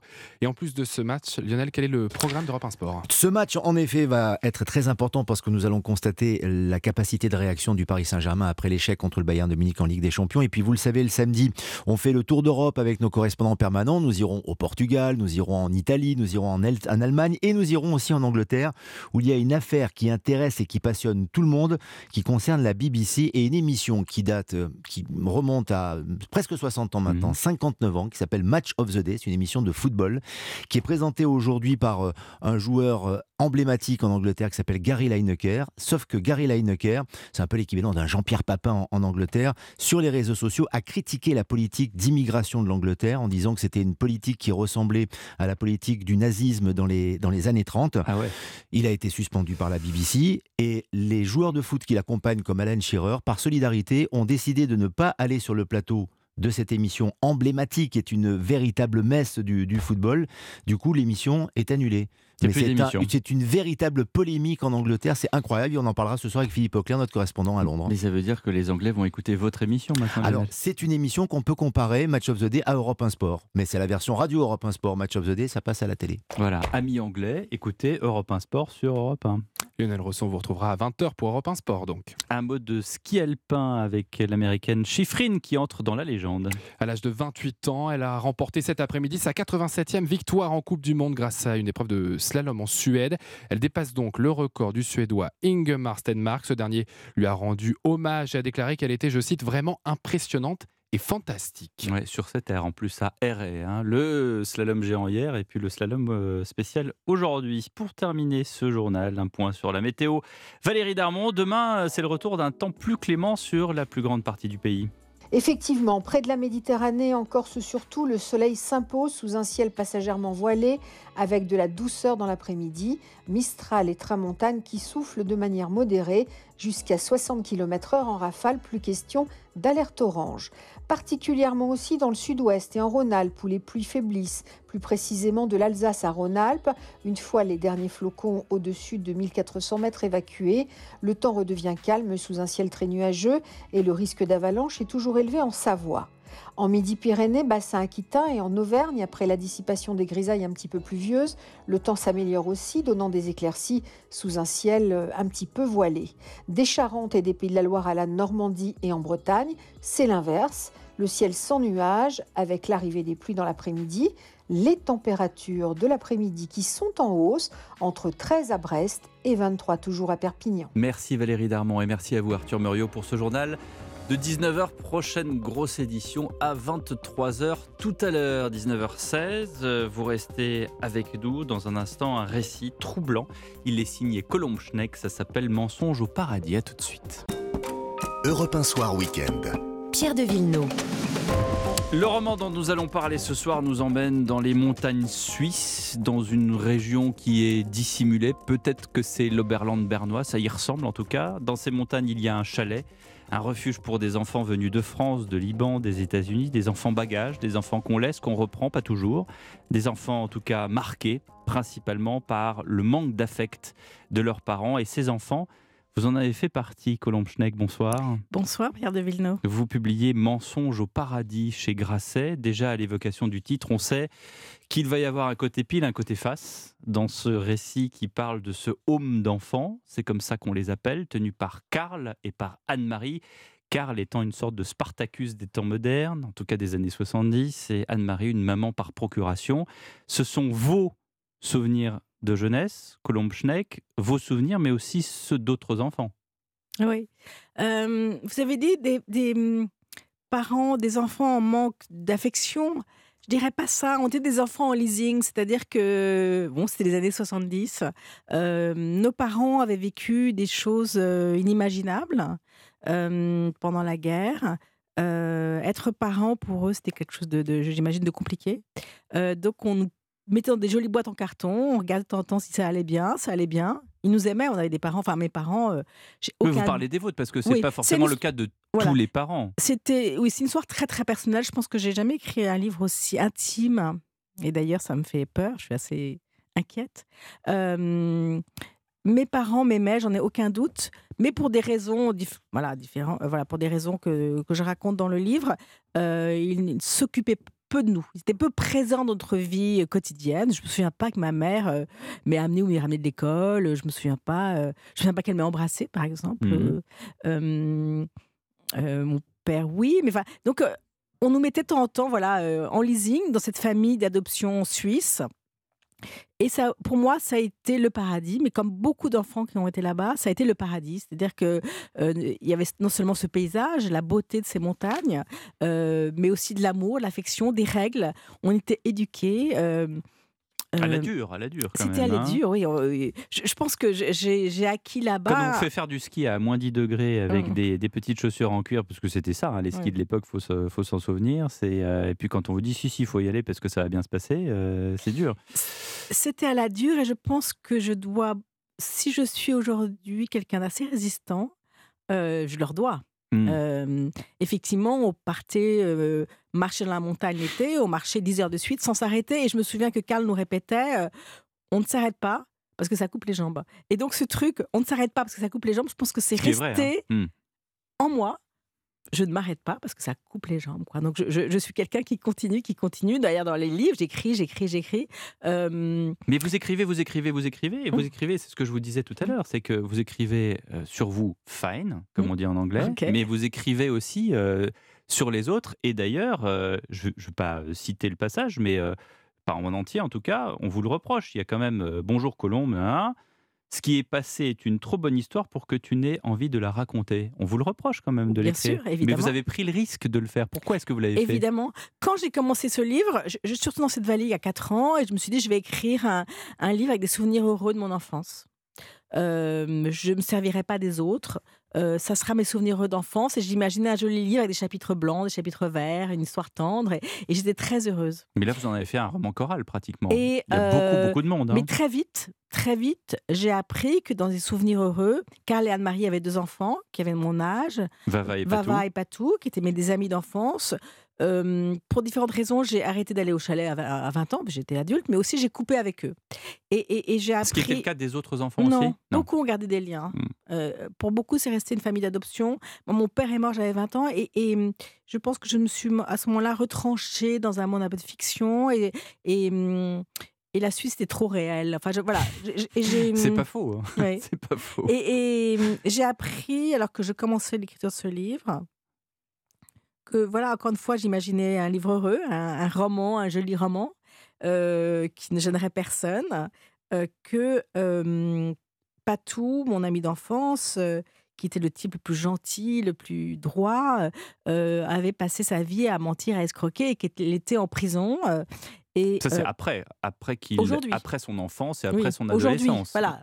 Il y a voilà. quatre ans, il Alors était qu'il en- était l'enfant modèle, il Mm. avait un grand copain qui s'appelait Ellie, euh, il était toujours le second, il le laissait gagner parce que ça lui faisait plaisir, il avait ce côté euh, extrêmement gentil. extrêmement gentil, attentionné, et il est, euh, il vient de sortir de prison aujourd'hui, mais il a fait la prison pour une, une Pour une escroquerie, voilà. dif- différentes escroqueries. Ça a Mm. été un escroc, voilà. Différents vols, voilà, c'est un voleur, un mythomane, etc. Et sa sœur, encore plus tristement, elle est enfermée chez elle, euh, a une grave maladie mentale et, et, et est Elle est paralysée pratiquement. Elle et elle est enfermée chez Voilà. elle et réécrit les évangiles sur Facebook, quoi, Ouais. sur les réseaux sociaux. Et, je, je me suis dit euh, qu'il y avait eu mensonge au paradis. Quand j'ai appris ça, j'ai j'étais d'abord ressenti une grande tristesse pour eux. Je me suis demandé qu'est-ce qui s'était passé. Est-ce que, euh, avec une forme de culpabilité, est-ce que je leur avais volé l'amour de leurs parents? Mhm. Euh, Mais de manière plus cynique, comme auteur, je savais qu'il y avait une bonne histoire. Savoir ce qui leur était arrivé. Ah oui, c'est totalement cynique, pardonnez-moi de vous le Oui, dire. Mais... Très cynique, oui. ouais. Je- je- Un auteur est quelqu'un qui ment et qui vole, qui transforme, invente. On invente, on transforme, on. Si. C'est de la pâte à modeler, euh, c'est Oui, malléable. voilà. Après, euh, voilà. Il y a une forme de mensonge Mhm. dans, la, dans la fiction.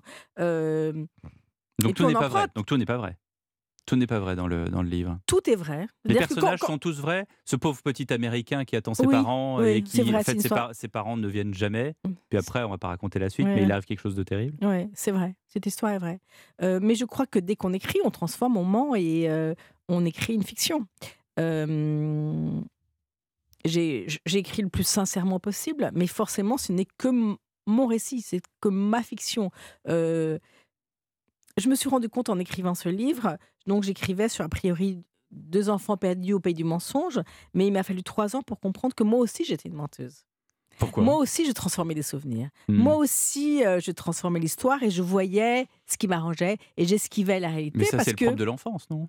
C'est le propre du on tout veut, le on- monde, de on veut- tous, on veut toujours voir les choses euh, du bon côté quand on est enfant. et pas aussi adulte, parce que la Et réalité. adolescent, justement, on change. D'ailleurs, vous- il y, a- il y a un passage où vous dites, euh, enfin, il y a une des pensionnaires qui vous rappelle que vous avez fait telle, telle ou telle bonne chose pour elle. Vous l'avez aidé à, je sais plus, à couper son steak. Enfin, et, à son cervelas. Et, et vous dites, et vous, voilà, exactement, son Mm. cervelas avec un, un caillou pointu, Mm. ce, que- ce qui m'étonne toujours. Vous m'expliquerez comment on coupe un cervelas. On enlève la peau avec un caillou pointu et elle, elle vous le rappelle et vous dites, ben, je pensais que j'étais une adolescente un peu peste. Oui, un peu cruel. Moi, je le raconte. Je raconte de- des actes de cruauté que j'ai commis euh, adolescente. Mais, mais je crois que toute sa vie, on, on, on se ment parce que la réalité est trop cruelle. C'est ce que dit le, le philosophe euh, Clément Rosset dans Le réel et son double. C'est que euh, face à la réalité, on l'esquive parce que la, la réalité est souvent cruelle. Et euh, ça, j'ai mis, il m'a fallu beaucoup de temps pour le- pour l'accepter En tout cas, vous. que dans le mensonge au paradis, je, voilà, je faisais partie aussi des, des, je, je- je me mentais et qu'il fallait que j'accepte la réalité. Vous aussi. parlez de, de la Suisse trop réelle, ça m'amuse. En Mhm. tout cas, vous, euh, vous- on a une immersion dans la Suisse des années 70 avec le combi Volkswagen, avec le ski à moins 10 degrés, les paysages féeriques, les sugus laissés dans les poches. Ça, il faut qu'on être, ce sont des bonbons suisses euh, absolument euh, incomparables. Le train inc- euh, incroyable qui part du lac Léman à Montreux pour ensuite euh, s'engouffrer dans la, dans la vallée de, de l'Oberland. Il va très très loin d'ailleurs ce train. Euh, Vous nous faites voyager, ça a été aussi un. C'est c'est parce que le, le home était là-bas, mais en même temps vous vous servez de ces paysages qui, encore une fois, sur la carte postale, sont totalement idylliques. C'était un retour au paradis. Quand je suis retournée là-bas, euh, alors c'est pas ce train-là hein, voilà, qui monte vers Montreux, c'est ailleurs. Euh, quand vous êtes là-bas, quand je suis retournée là-bas après 30 ans d'absence, ce qui m'a frappé, c'est que le, le- le paradis n'avait pas changé. Les Mm. paysages étaient les mêmes. Euh, pas, il n'y avait pas une nouvelle construction. Les chalets, le- le- euh, la beauté des paysages était euh, immaculée. Et, j'avais très envie d'y retourner. Et quand j'y suis retournée, euh, je, euh, un jour, j'ai fait, une promenade avec euh, le garde forestier de la vallée et il m'a expliqué que c'était une des rares vallées du monde qui n'est absolument pas touchée par le réchauffement climatique. C'est des petites montagnes, il n'y a pas de glaciers. Donc, effectivement, les sapins montent plus haut, il y a plus d'insectes. Mais le fait que ce soit assez le- l'agriculture est très raisonnée, il n'y a pas Mhm. d'industrie qui s'est installée. euh, C'est vraiment, euh, je dirais, c'est presque le fait que ça soit aussi protégé est presque une fiction en soi. Et que c'est peut-être un mensonge de plus, parce que rien n'est absolument protégé. Euh, mais on a le sentiment effectivement que là, euh, on est protégé. C'est l'ultime protection euh, contre tout. Bon, en tout cas, là, vous n'êtes pas protégé puisque vous vous livrez, c'est presque une catharsis à la fin du livre, sans tout raconter. Il y a votre vie personnelle, vos enfants, vos parents qui s'entremêlent. C'est euh, c'est une. euh, on- a l'impression que vous vous, vous vous livrez complètement. Je voulais, je voulais mettre fin au mensonge. Mmh. Euh, j'ai le sentiment, dans- euh, quand j'écris, j'écris euh, de nombreux livres très personnels. À chaque fois, je me dis, j'écris la vérité. Je, je- Et puis je me rends compte qu'au bout de quelques temps, que finalement qu'il y avait une part de fiction. Hmm. Euh, là, je voulais, je me dis que je suis prête, je suis adulte, enfin. Quitte à assumer euh, Et j'ai les deux pieds. ces je me reproches que vous écrivez d'ailleurs, Ouais. que vous je, me, je me sens suffisamment solide.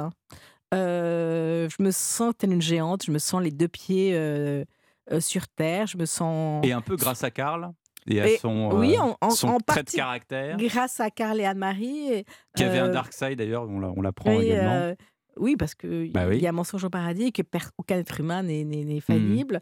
En tout cas, je me sens suffisamment solide, costaud, euh, pour euh, affronter la vérité et, et l'écrire. Merci beaucoup Colombe Schneck pour Merci nous à avoir vous. un peu parlé de ce livre qu'il faut lire, Mensonge au paradis, ne serait-ce que pour voyager en Suisse et donc pas du tout dans l'Oberland mais dans une autre région. C'est moi qui ai mal, mal identifié mais c'est très très bien caché votre endroit et évidemment pour de bonnes raisons. C'est chez Grasset. Merci beaucoup Colombe. Schneck.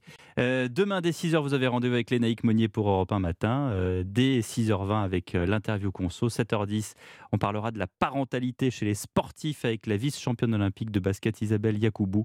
Euh, et puis, bien sûr, euh, Lénaïque Monnier, ce sont deux heures d'infos, de culture, d'évasion, de 6h à 8h. Direction Twickenham. Je regarde, je regarde mon écran de télévision et je n'y crois pas, Axel, mais 53 à 10, est-ce bien possible?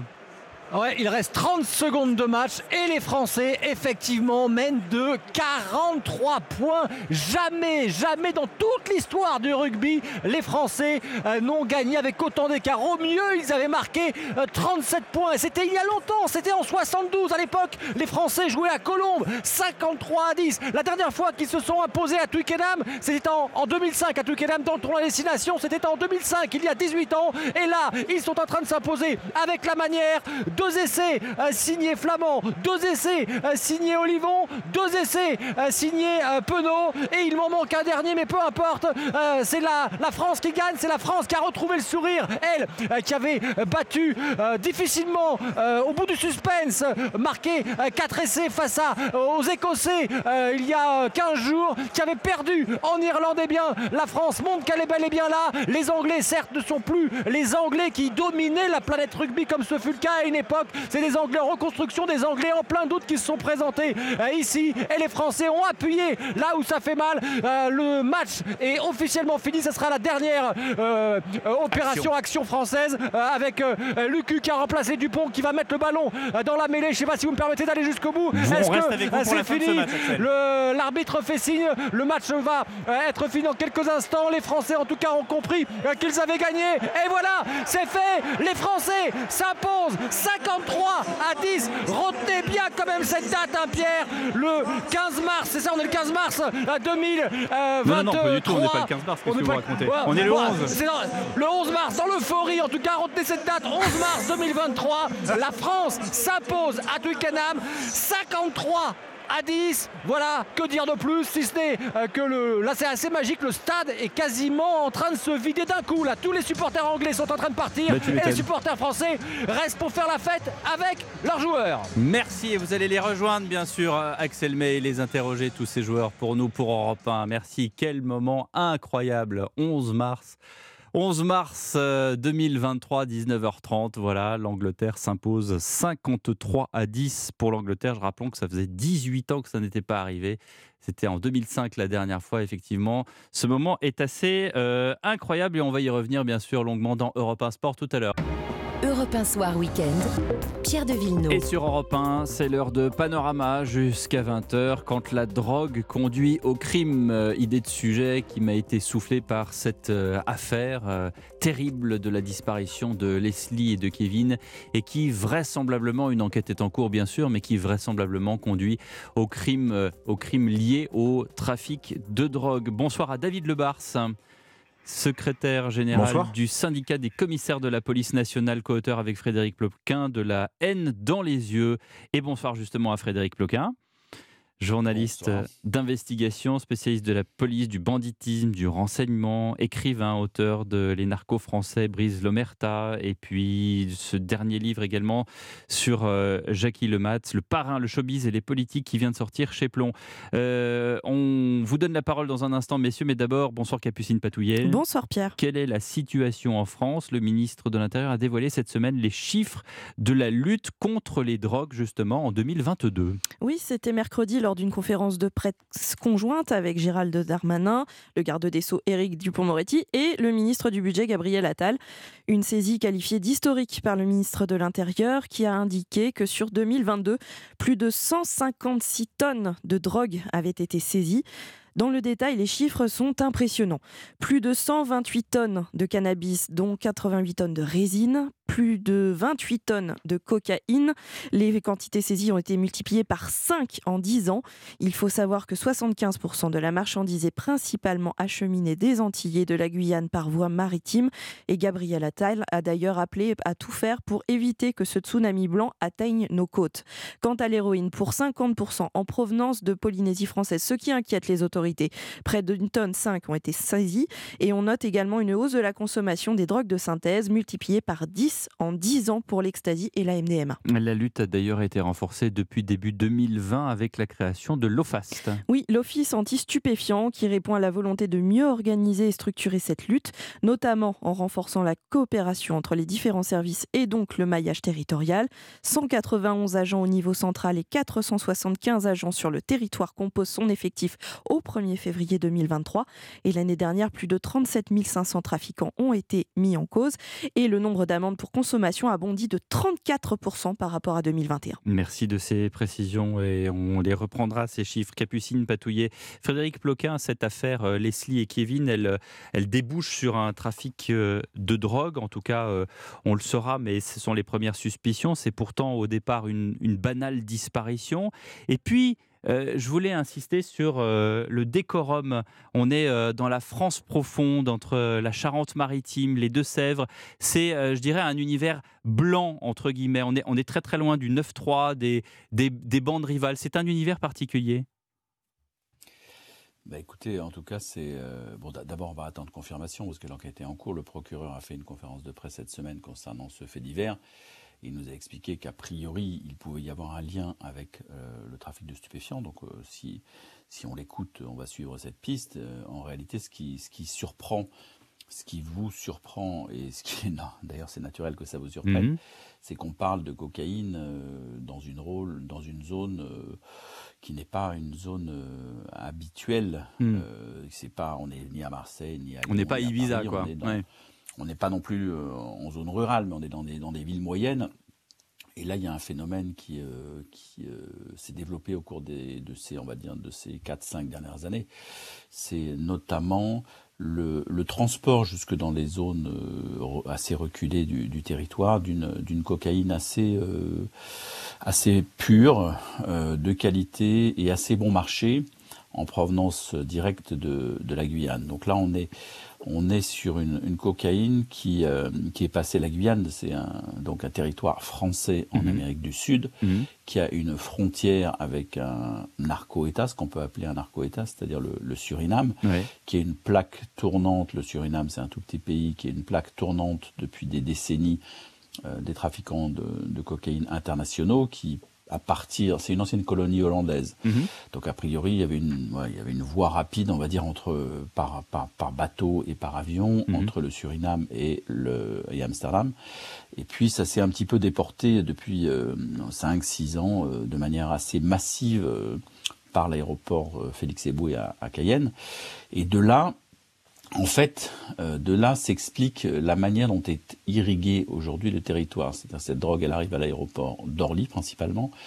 Euh, de là, elle repart euh, par taxi, avion, par, pardon, pas par avion, par taxi, par train, par voiture, par véhicule, jusque dans des coins assez reculés où il n'y avait pas de produit. donc le produit se diffuse de cette façon-là. Alors après, euh, voilà, voilà, voilà globalement pour le, décor. Ensuite, pour le fait divers lui-même, il semblerait effectivement qu'il y ait derrière ce, double assassinat quand même pas seulement une affaire euh, passionnelle, parce qu'au départ on a, on a, on a cru à cette piste, mais surtout une, une, dette non remboursée. Et là, je vais tout de suite dire pourquoi la drogue, euh, cette drogue-là génère autant de, de crimes. C'est simplement que l'argent en jeu est absolument colossal et que, d'une part, et que d'autre part, aujourd'hui, effectivement, on peut tuer pour des dettes de 5, 6, 10 000 euros. Et on tue, on tue parce qu'il faut rester, entre guillemets, crédible, c'est-à-dire d'abord en menace, en disant si tu me rends pas mon argent, je te tue, et si on tue pas, on, on passe, entre guillemets, pour un charlot, c'est ça? Bah, Il y a un certain nombre d'affaires comme ça, euh, mais ça concernait justement jusqu'à présent surtout les, les cités, les banlieues, euh, des Ouais. affaires d'enlèvement où on enlève quelqu'un qui a une dette ou qui a, ou qui a escroqué quelqu'un d'autre, hein, parce que ça marche aussi dans les deux sens, soit quelqu'un qui doit de l'argent, soit quelqu'un qui euh, euh, a, a- a escroqué, a roulé, a carotté, comme on dit dans, dans, dans ce milieu-là, son vendeur, on l'enlève. Et on, et on demande à ses amis d'apporter l'argent dû. Mhm. Et si l'argent n'est pas apporté, effectivement, ça peut aller jusqu'à la disparition et la mort.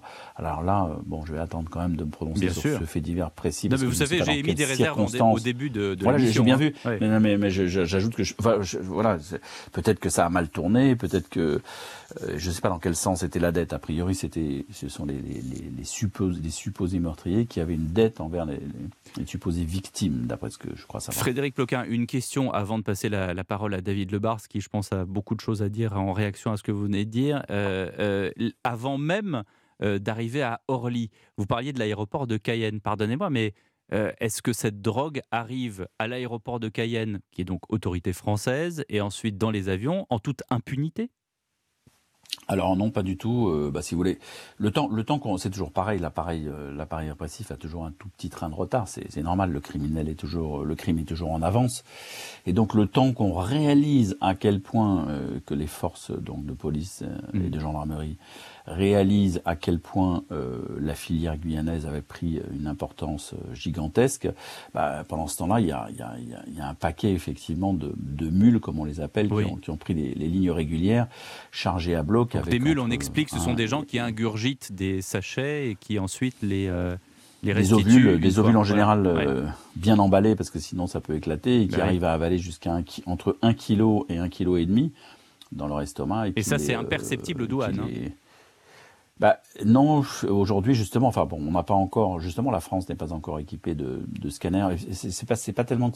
La question, c'est que c'est un acte médical et que c'est assez compliqué. Mhm. Déjà en Guyane, euh, l'hôpital il est saturé, les services de police sont saturés, il n'y a pas beaucoup de monde, etc. Donc, si vous devez euh, amener à l'hôpital tous les suspects, mobili- mobiliser un scanner, pour bon, c'est pas si facile que ça. Il n'y a plus aucun Mais avion qui que décolle. Je voudrais quand même dire, Ouais. pour, pour vous démentir un petit peu sur cette, ce point d'impu- d'im- d'impunité, euh, au mois de novembre dernier, euh, vous avez eu la, la visite à Cayenne de, de deux ministres, euh, celui de l'Intérieur et celui de la Justice, et euh, l'annonce de renforts importants a été faite en termes de pour renforcer déjà le, le parquet d'un côté, et puis surtout, surtout la mise en place d'un d'un dispositif qui s'appelle le 100% contrôle, qui fait qu'aujourd'hui il y a quasiment plus un. Moi j'y- suis allé, hein, il n'y a pas très longtemps en Guyane, pour, pour, pour enquêter là-dessus précisément, et j'ai vécu ce contrôle à l'aéroport, c'est du jamais vu hein, en France, c'est-à-dire que tous les passagers d'un avion doivent répondre à un petit questionnaire, euh, sont, sont, sont pris un par un. Mhm. euh, ensuite il y a les chiens, ensuite il y a les douaniers, ensuite Mhm. et vous avez euh, un certain nombre de personnes C'est un qui sont rien oral. que parce qu'elles sont suspectes orales. Oui. C'est comme, c'est à la- l'aéroport de Ben Gurion où on vous pose énormément de questions. C'est comme pour partir en voyage en Israël, exactement. C'est pourquoi, comment, etc. C'est un Mm. peu le même principe. Moi, j'ai vécu les deux. Et, et vous avez un certain nombre de gens à qui on interdit de prendre l'avion, mais ça peut aller jusqu'à 10, à 10, 20 ou 30 passagers par avion, Ouais. simplement parce qu'on les soupçonne, euh, Parce qu'il qu'ils sont. Mm. positifs éventuellement et qu'il y a une suspicion. Voilà. David Lebars, pour compléter ce qui vient d'être dit par euh, Frédéric Ploquin.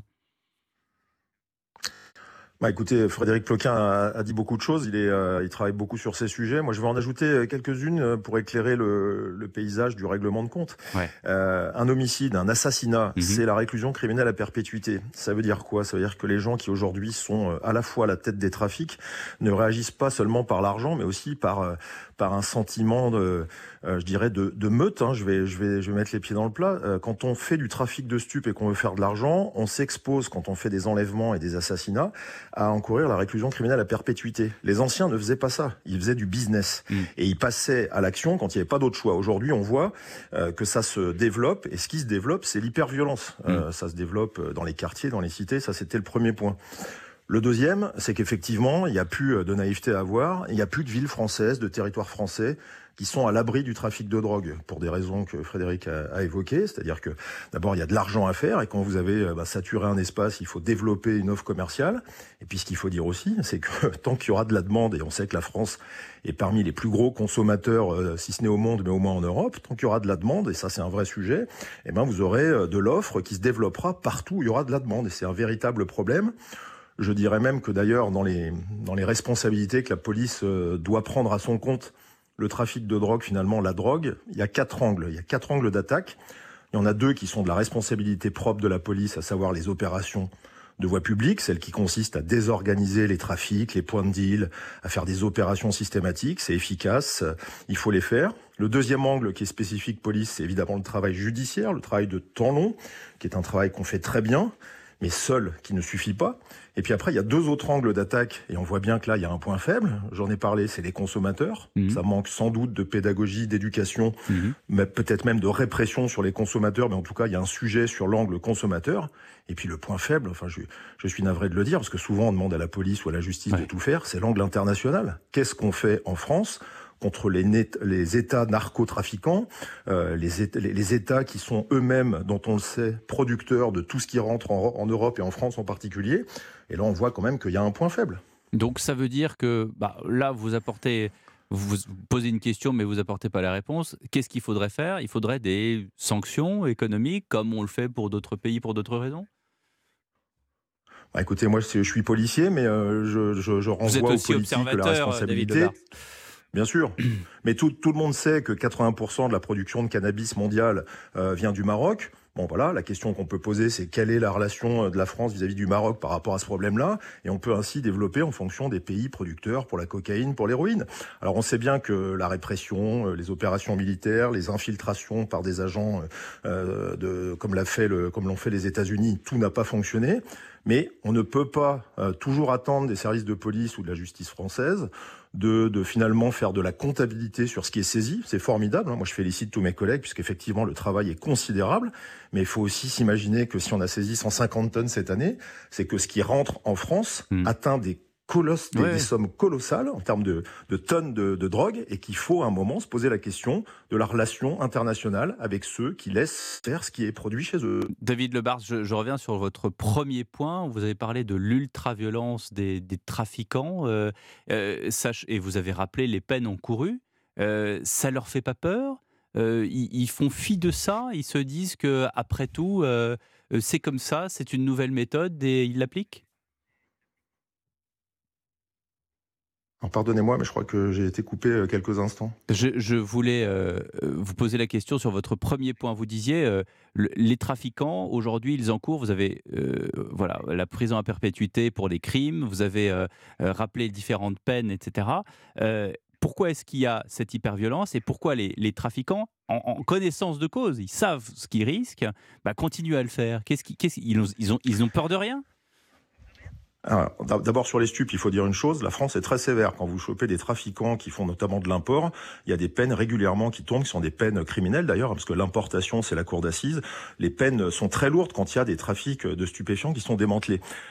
L'hyperviolence, c'est un phénomène qui vient se greffer par rapport à des nouvelles mentalités. Moi je vais vous dire en tant que policier, j'ai vu des jeunes qui par euh, par prétention, par défi, par rejet de, leurs propres anciens, considèrent que il faut faire plus, ils sont plus forts, ils sont armés, il faut qu'ils montrent qui est le patron. C'est une espèce de, travail de, de, meute qui consiste à marquer le territoire. Et pour ça, je dirais qu'il y a quasiment pas de limite. Il y a même pas la réflexion de ce qui peut être encouru sur le plan pénal. Et ça, c'est très grave parce que c'est une hyper-violence qui n'est pas contrôlée. Aujourd'hui, on enferme des gens dans des coffres de voitures pour du trafic de drogue et on les fait brûler vivants.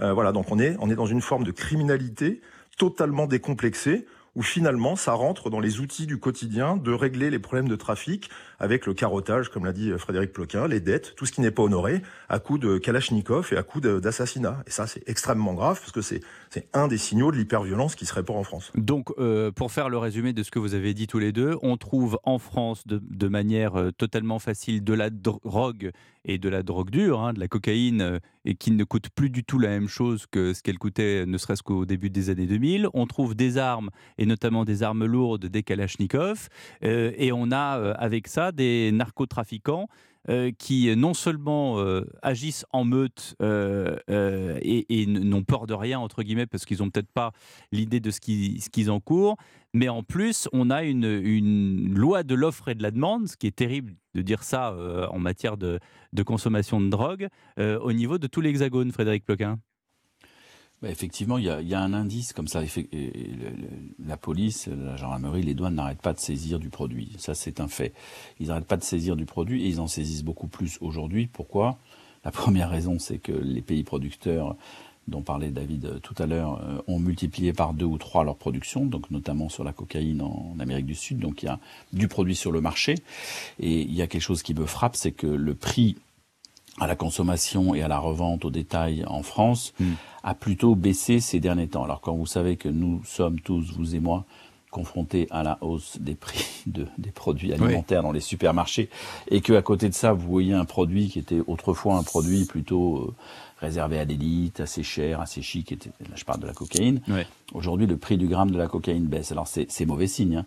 C'est mauvais signe, ça veut dire qu'il y a plus de de produits mis, euh, mis en circulation sur le marché. Ça veut dire aussi qu'il y a plus de demandes, comme le disait, euh, le rappelait David tout à l'heure. Il y a plus de demandes. Pourquoi? Parce que les, les, les, trafiquants ne cessent de conquérir de nouvelles parts de marché. Donc ça, c'est ça, c'est un fait.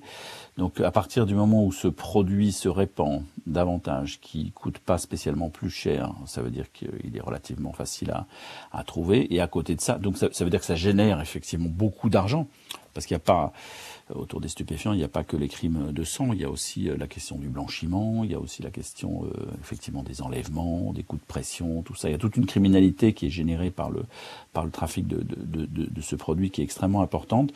Et aujourd'hui, on peut assister en France, on l'a vu notamment il n'y a pas très longtemps au Havre, à une espèce d'importation des, des méthodes, des us et coutumes plutôt euh, visibles d'habitude dans des pays comme le Mexique ou la Colombie, je suis allé enquêter dans ces deux pays euh, et, là-bas, quand vous, prenez le journal le matin euh, à Bogota, je veux dire le nombre de morts euh, qu'on a à Marseille, ça paraît sur un sur sur un mois, ça, ça peut être dans dans, dans un week-end en Colombie. Hein. Donc ce que je veux dire, c'est que ces méthodes ou au Mexique, ces, ces, ces méthodes sud-américaines ou d'ultra-violence qui déboulent comme ça en pleine ville, on l'a vu récemment à plusieurs reprises, notamment sur le port du Havre, qui est euh, la plus grosse porte d'entrée sur le territoire français hein, de, de, cocaïne euh, aujourd'hui, euh, et où d'ailleurs les autorités viennent d'annoncer qu'ils renforçaient le qui renforçaient le, le, personnel présent de police et de douane et qu'ils envoyaient des, des, scanners. Il n'y en avait pas non plus beaucoup. Oui, on, on, a toujours un train de retard. Ce qui a de, c'est normal. Ce qui est d'édifiant aussi, et ce sera ma dernière question pour tous les deux, c'est la, la, la, facilité, j'allais dire l'inertie, l'habitude euh, de, de, consommer cela. C'est voilà, ces substances qui sont non seulement illicites, mais extrêmement dangereuses pour, euh, pour la santé de l'individu qui la consomme et pour les autres dans, l'entourage. L'accident de, de, Pierre Palmade, encore une fois, une, une enquête est en cours, mais euh, les, premiers témoignages sont, sont, quand même assez édifiants. Les cocktails qu'aurait que, pris le comédien avant de, de prendre son automobile, comme si de rien n'était. C'est-à-dire, on prend sa voiture, on vit, on vit sa quotidienne, on a vu, euh, on a sa vie quotidienne à côté. On a vu les, témoignages également dans l'affaire Kevin euh, et Leslie, avec euh, notamment le Tom en question qui, avait envoyé un texto en disant Bon, bah, si vous rentrez pas à telle heure, je vais me prendre un carton. Alors, se prendre un carton, ça veut dire prendre du LSD. on n'est pas là en train de se dire bon bah je vais me prendre un verre de coca quoi. On est on, est totalement dans une sorte de d'inertie. David Lebars qui très très inquiétante. Oui, mais là, c'est ce que je vous disais, dans les quatre angles d'attaque sur le sujet de la drogue en général, on est dans tout ce qui touche à l'éducation, à, la pédagogie, à la prévention, et on est sur un problème de santé publique avec des discours qui sont complètement discordants selon que vous écoutez des médecins, des mmh. addictologues ou des gens, des spécialistes de la sécurité. Vous savez, moi, souvent, je participe à des débats, je suis plutôt ouvert d'esprit. Il faut pas imaginer qu'en France, euh, dépénaliser veut dire qu'on va régler le problème. On a un, un angle d'attaque sur le sujet des stupéfiants qui fait que on s'étonne que quelqu'un comme Palmat, parce que c'est le sujet du moment, mm. soit euh, finalement accro à toutes les drogues, puisque c'est ce qui est dit et étalé à longueur de médias depuis euh, plus de 30 ans, qu'il prenne sa voiture. Bon, bah là, on voit bien qu'il y a un angle mort sur Qu'est-ce que c'est que de prendre de la drogue aujourd'hui? Quelle est la conséquence sur la santé? Qu'est-ce que ça. peut causer à autrui? Il y a un Mm. vrai problème d'éducation et ça, c'est pas un sujet de police, c'est un sujet de société. Les problèmes sont posés. Merci David Lebars, merci Frédéric Ploquin d'avoir participé à ce panorama. Demain, 6h, Lénaïque Meunier pour l'information. Et tout de suite, c'est Lionel Rousseau. Et j'ai l'impression, mon cher Lionel, qu'on va parler de rugby. Absolument, avec cette victoire historique de l'équipe de France à Twickenham face à l'Angleterre, 53-10. Nous serons avec Axel May, notre envoyé spécial, qui a commenté cette rencontre et qui l'a suivi pour Europe 1. Tous les enseignements dans notre émission, mais également le football avec la tournée européenne comme chaque samedi, l'actualité en Angleterre, en Allemagne, en Italie et ce soir au Portugal. Et puis nos grands débats également autour euh, des déclarations de Didier Deschamps dans le Parisien ce matin, interview au sujet de Karim Benzema. On n'oublie pas notre match de foot. Pierre Brest, Bien Paris. Saint-Germain à partir de 21h. Merci, très bonne émission.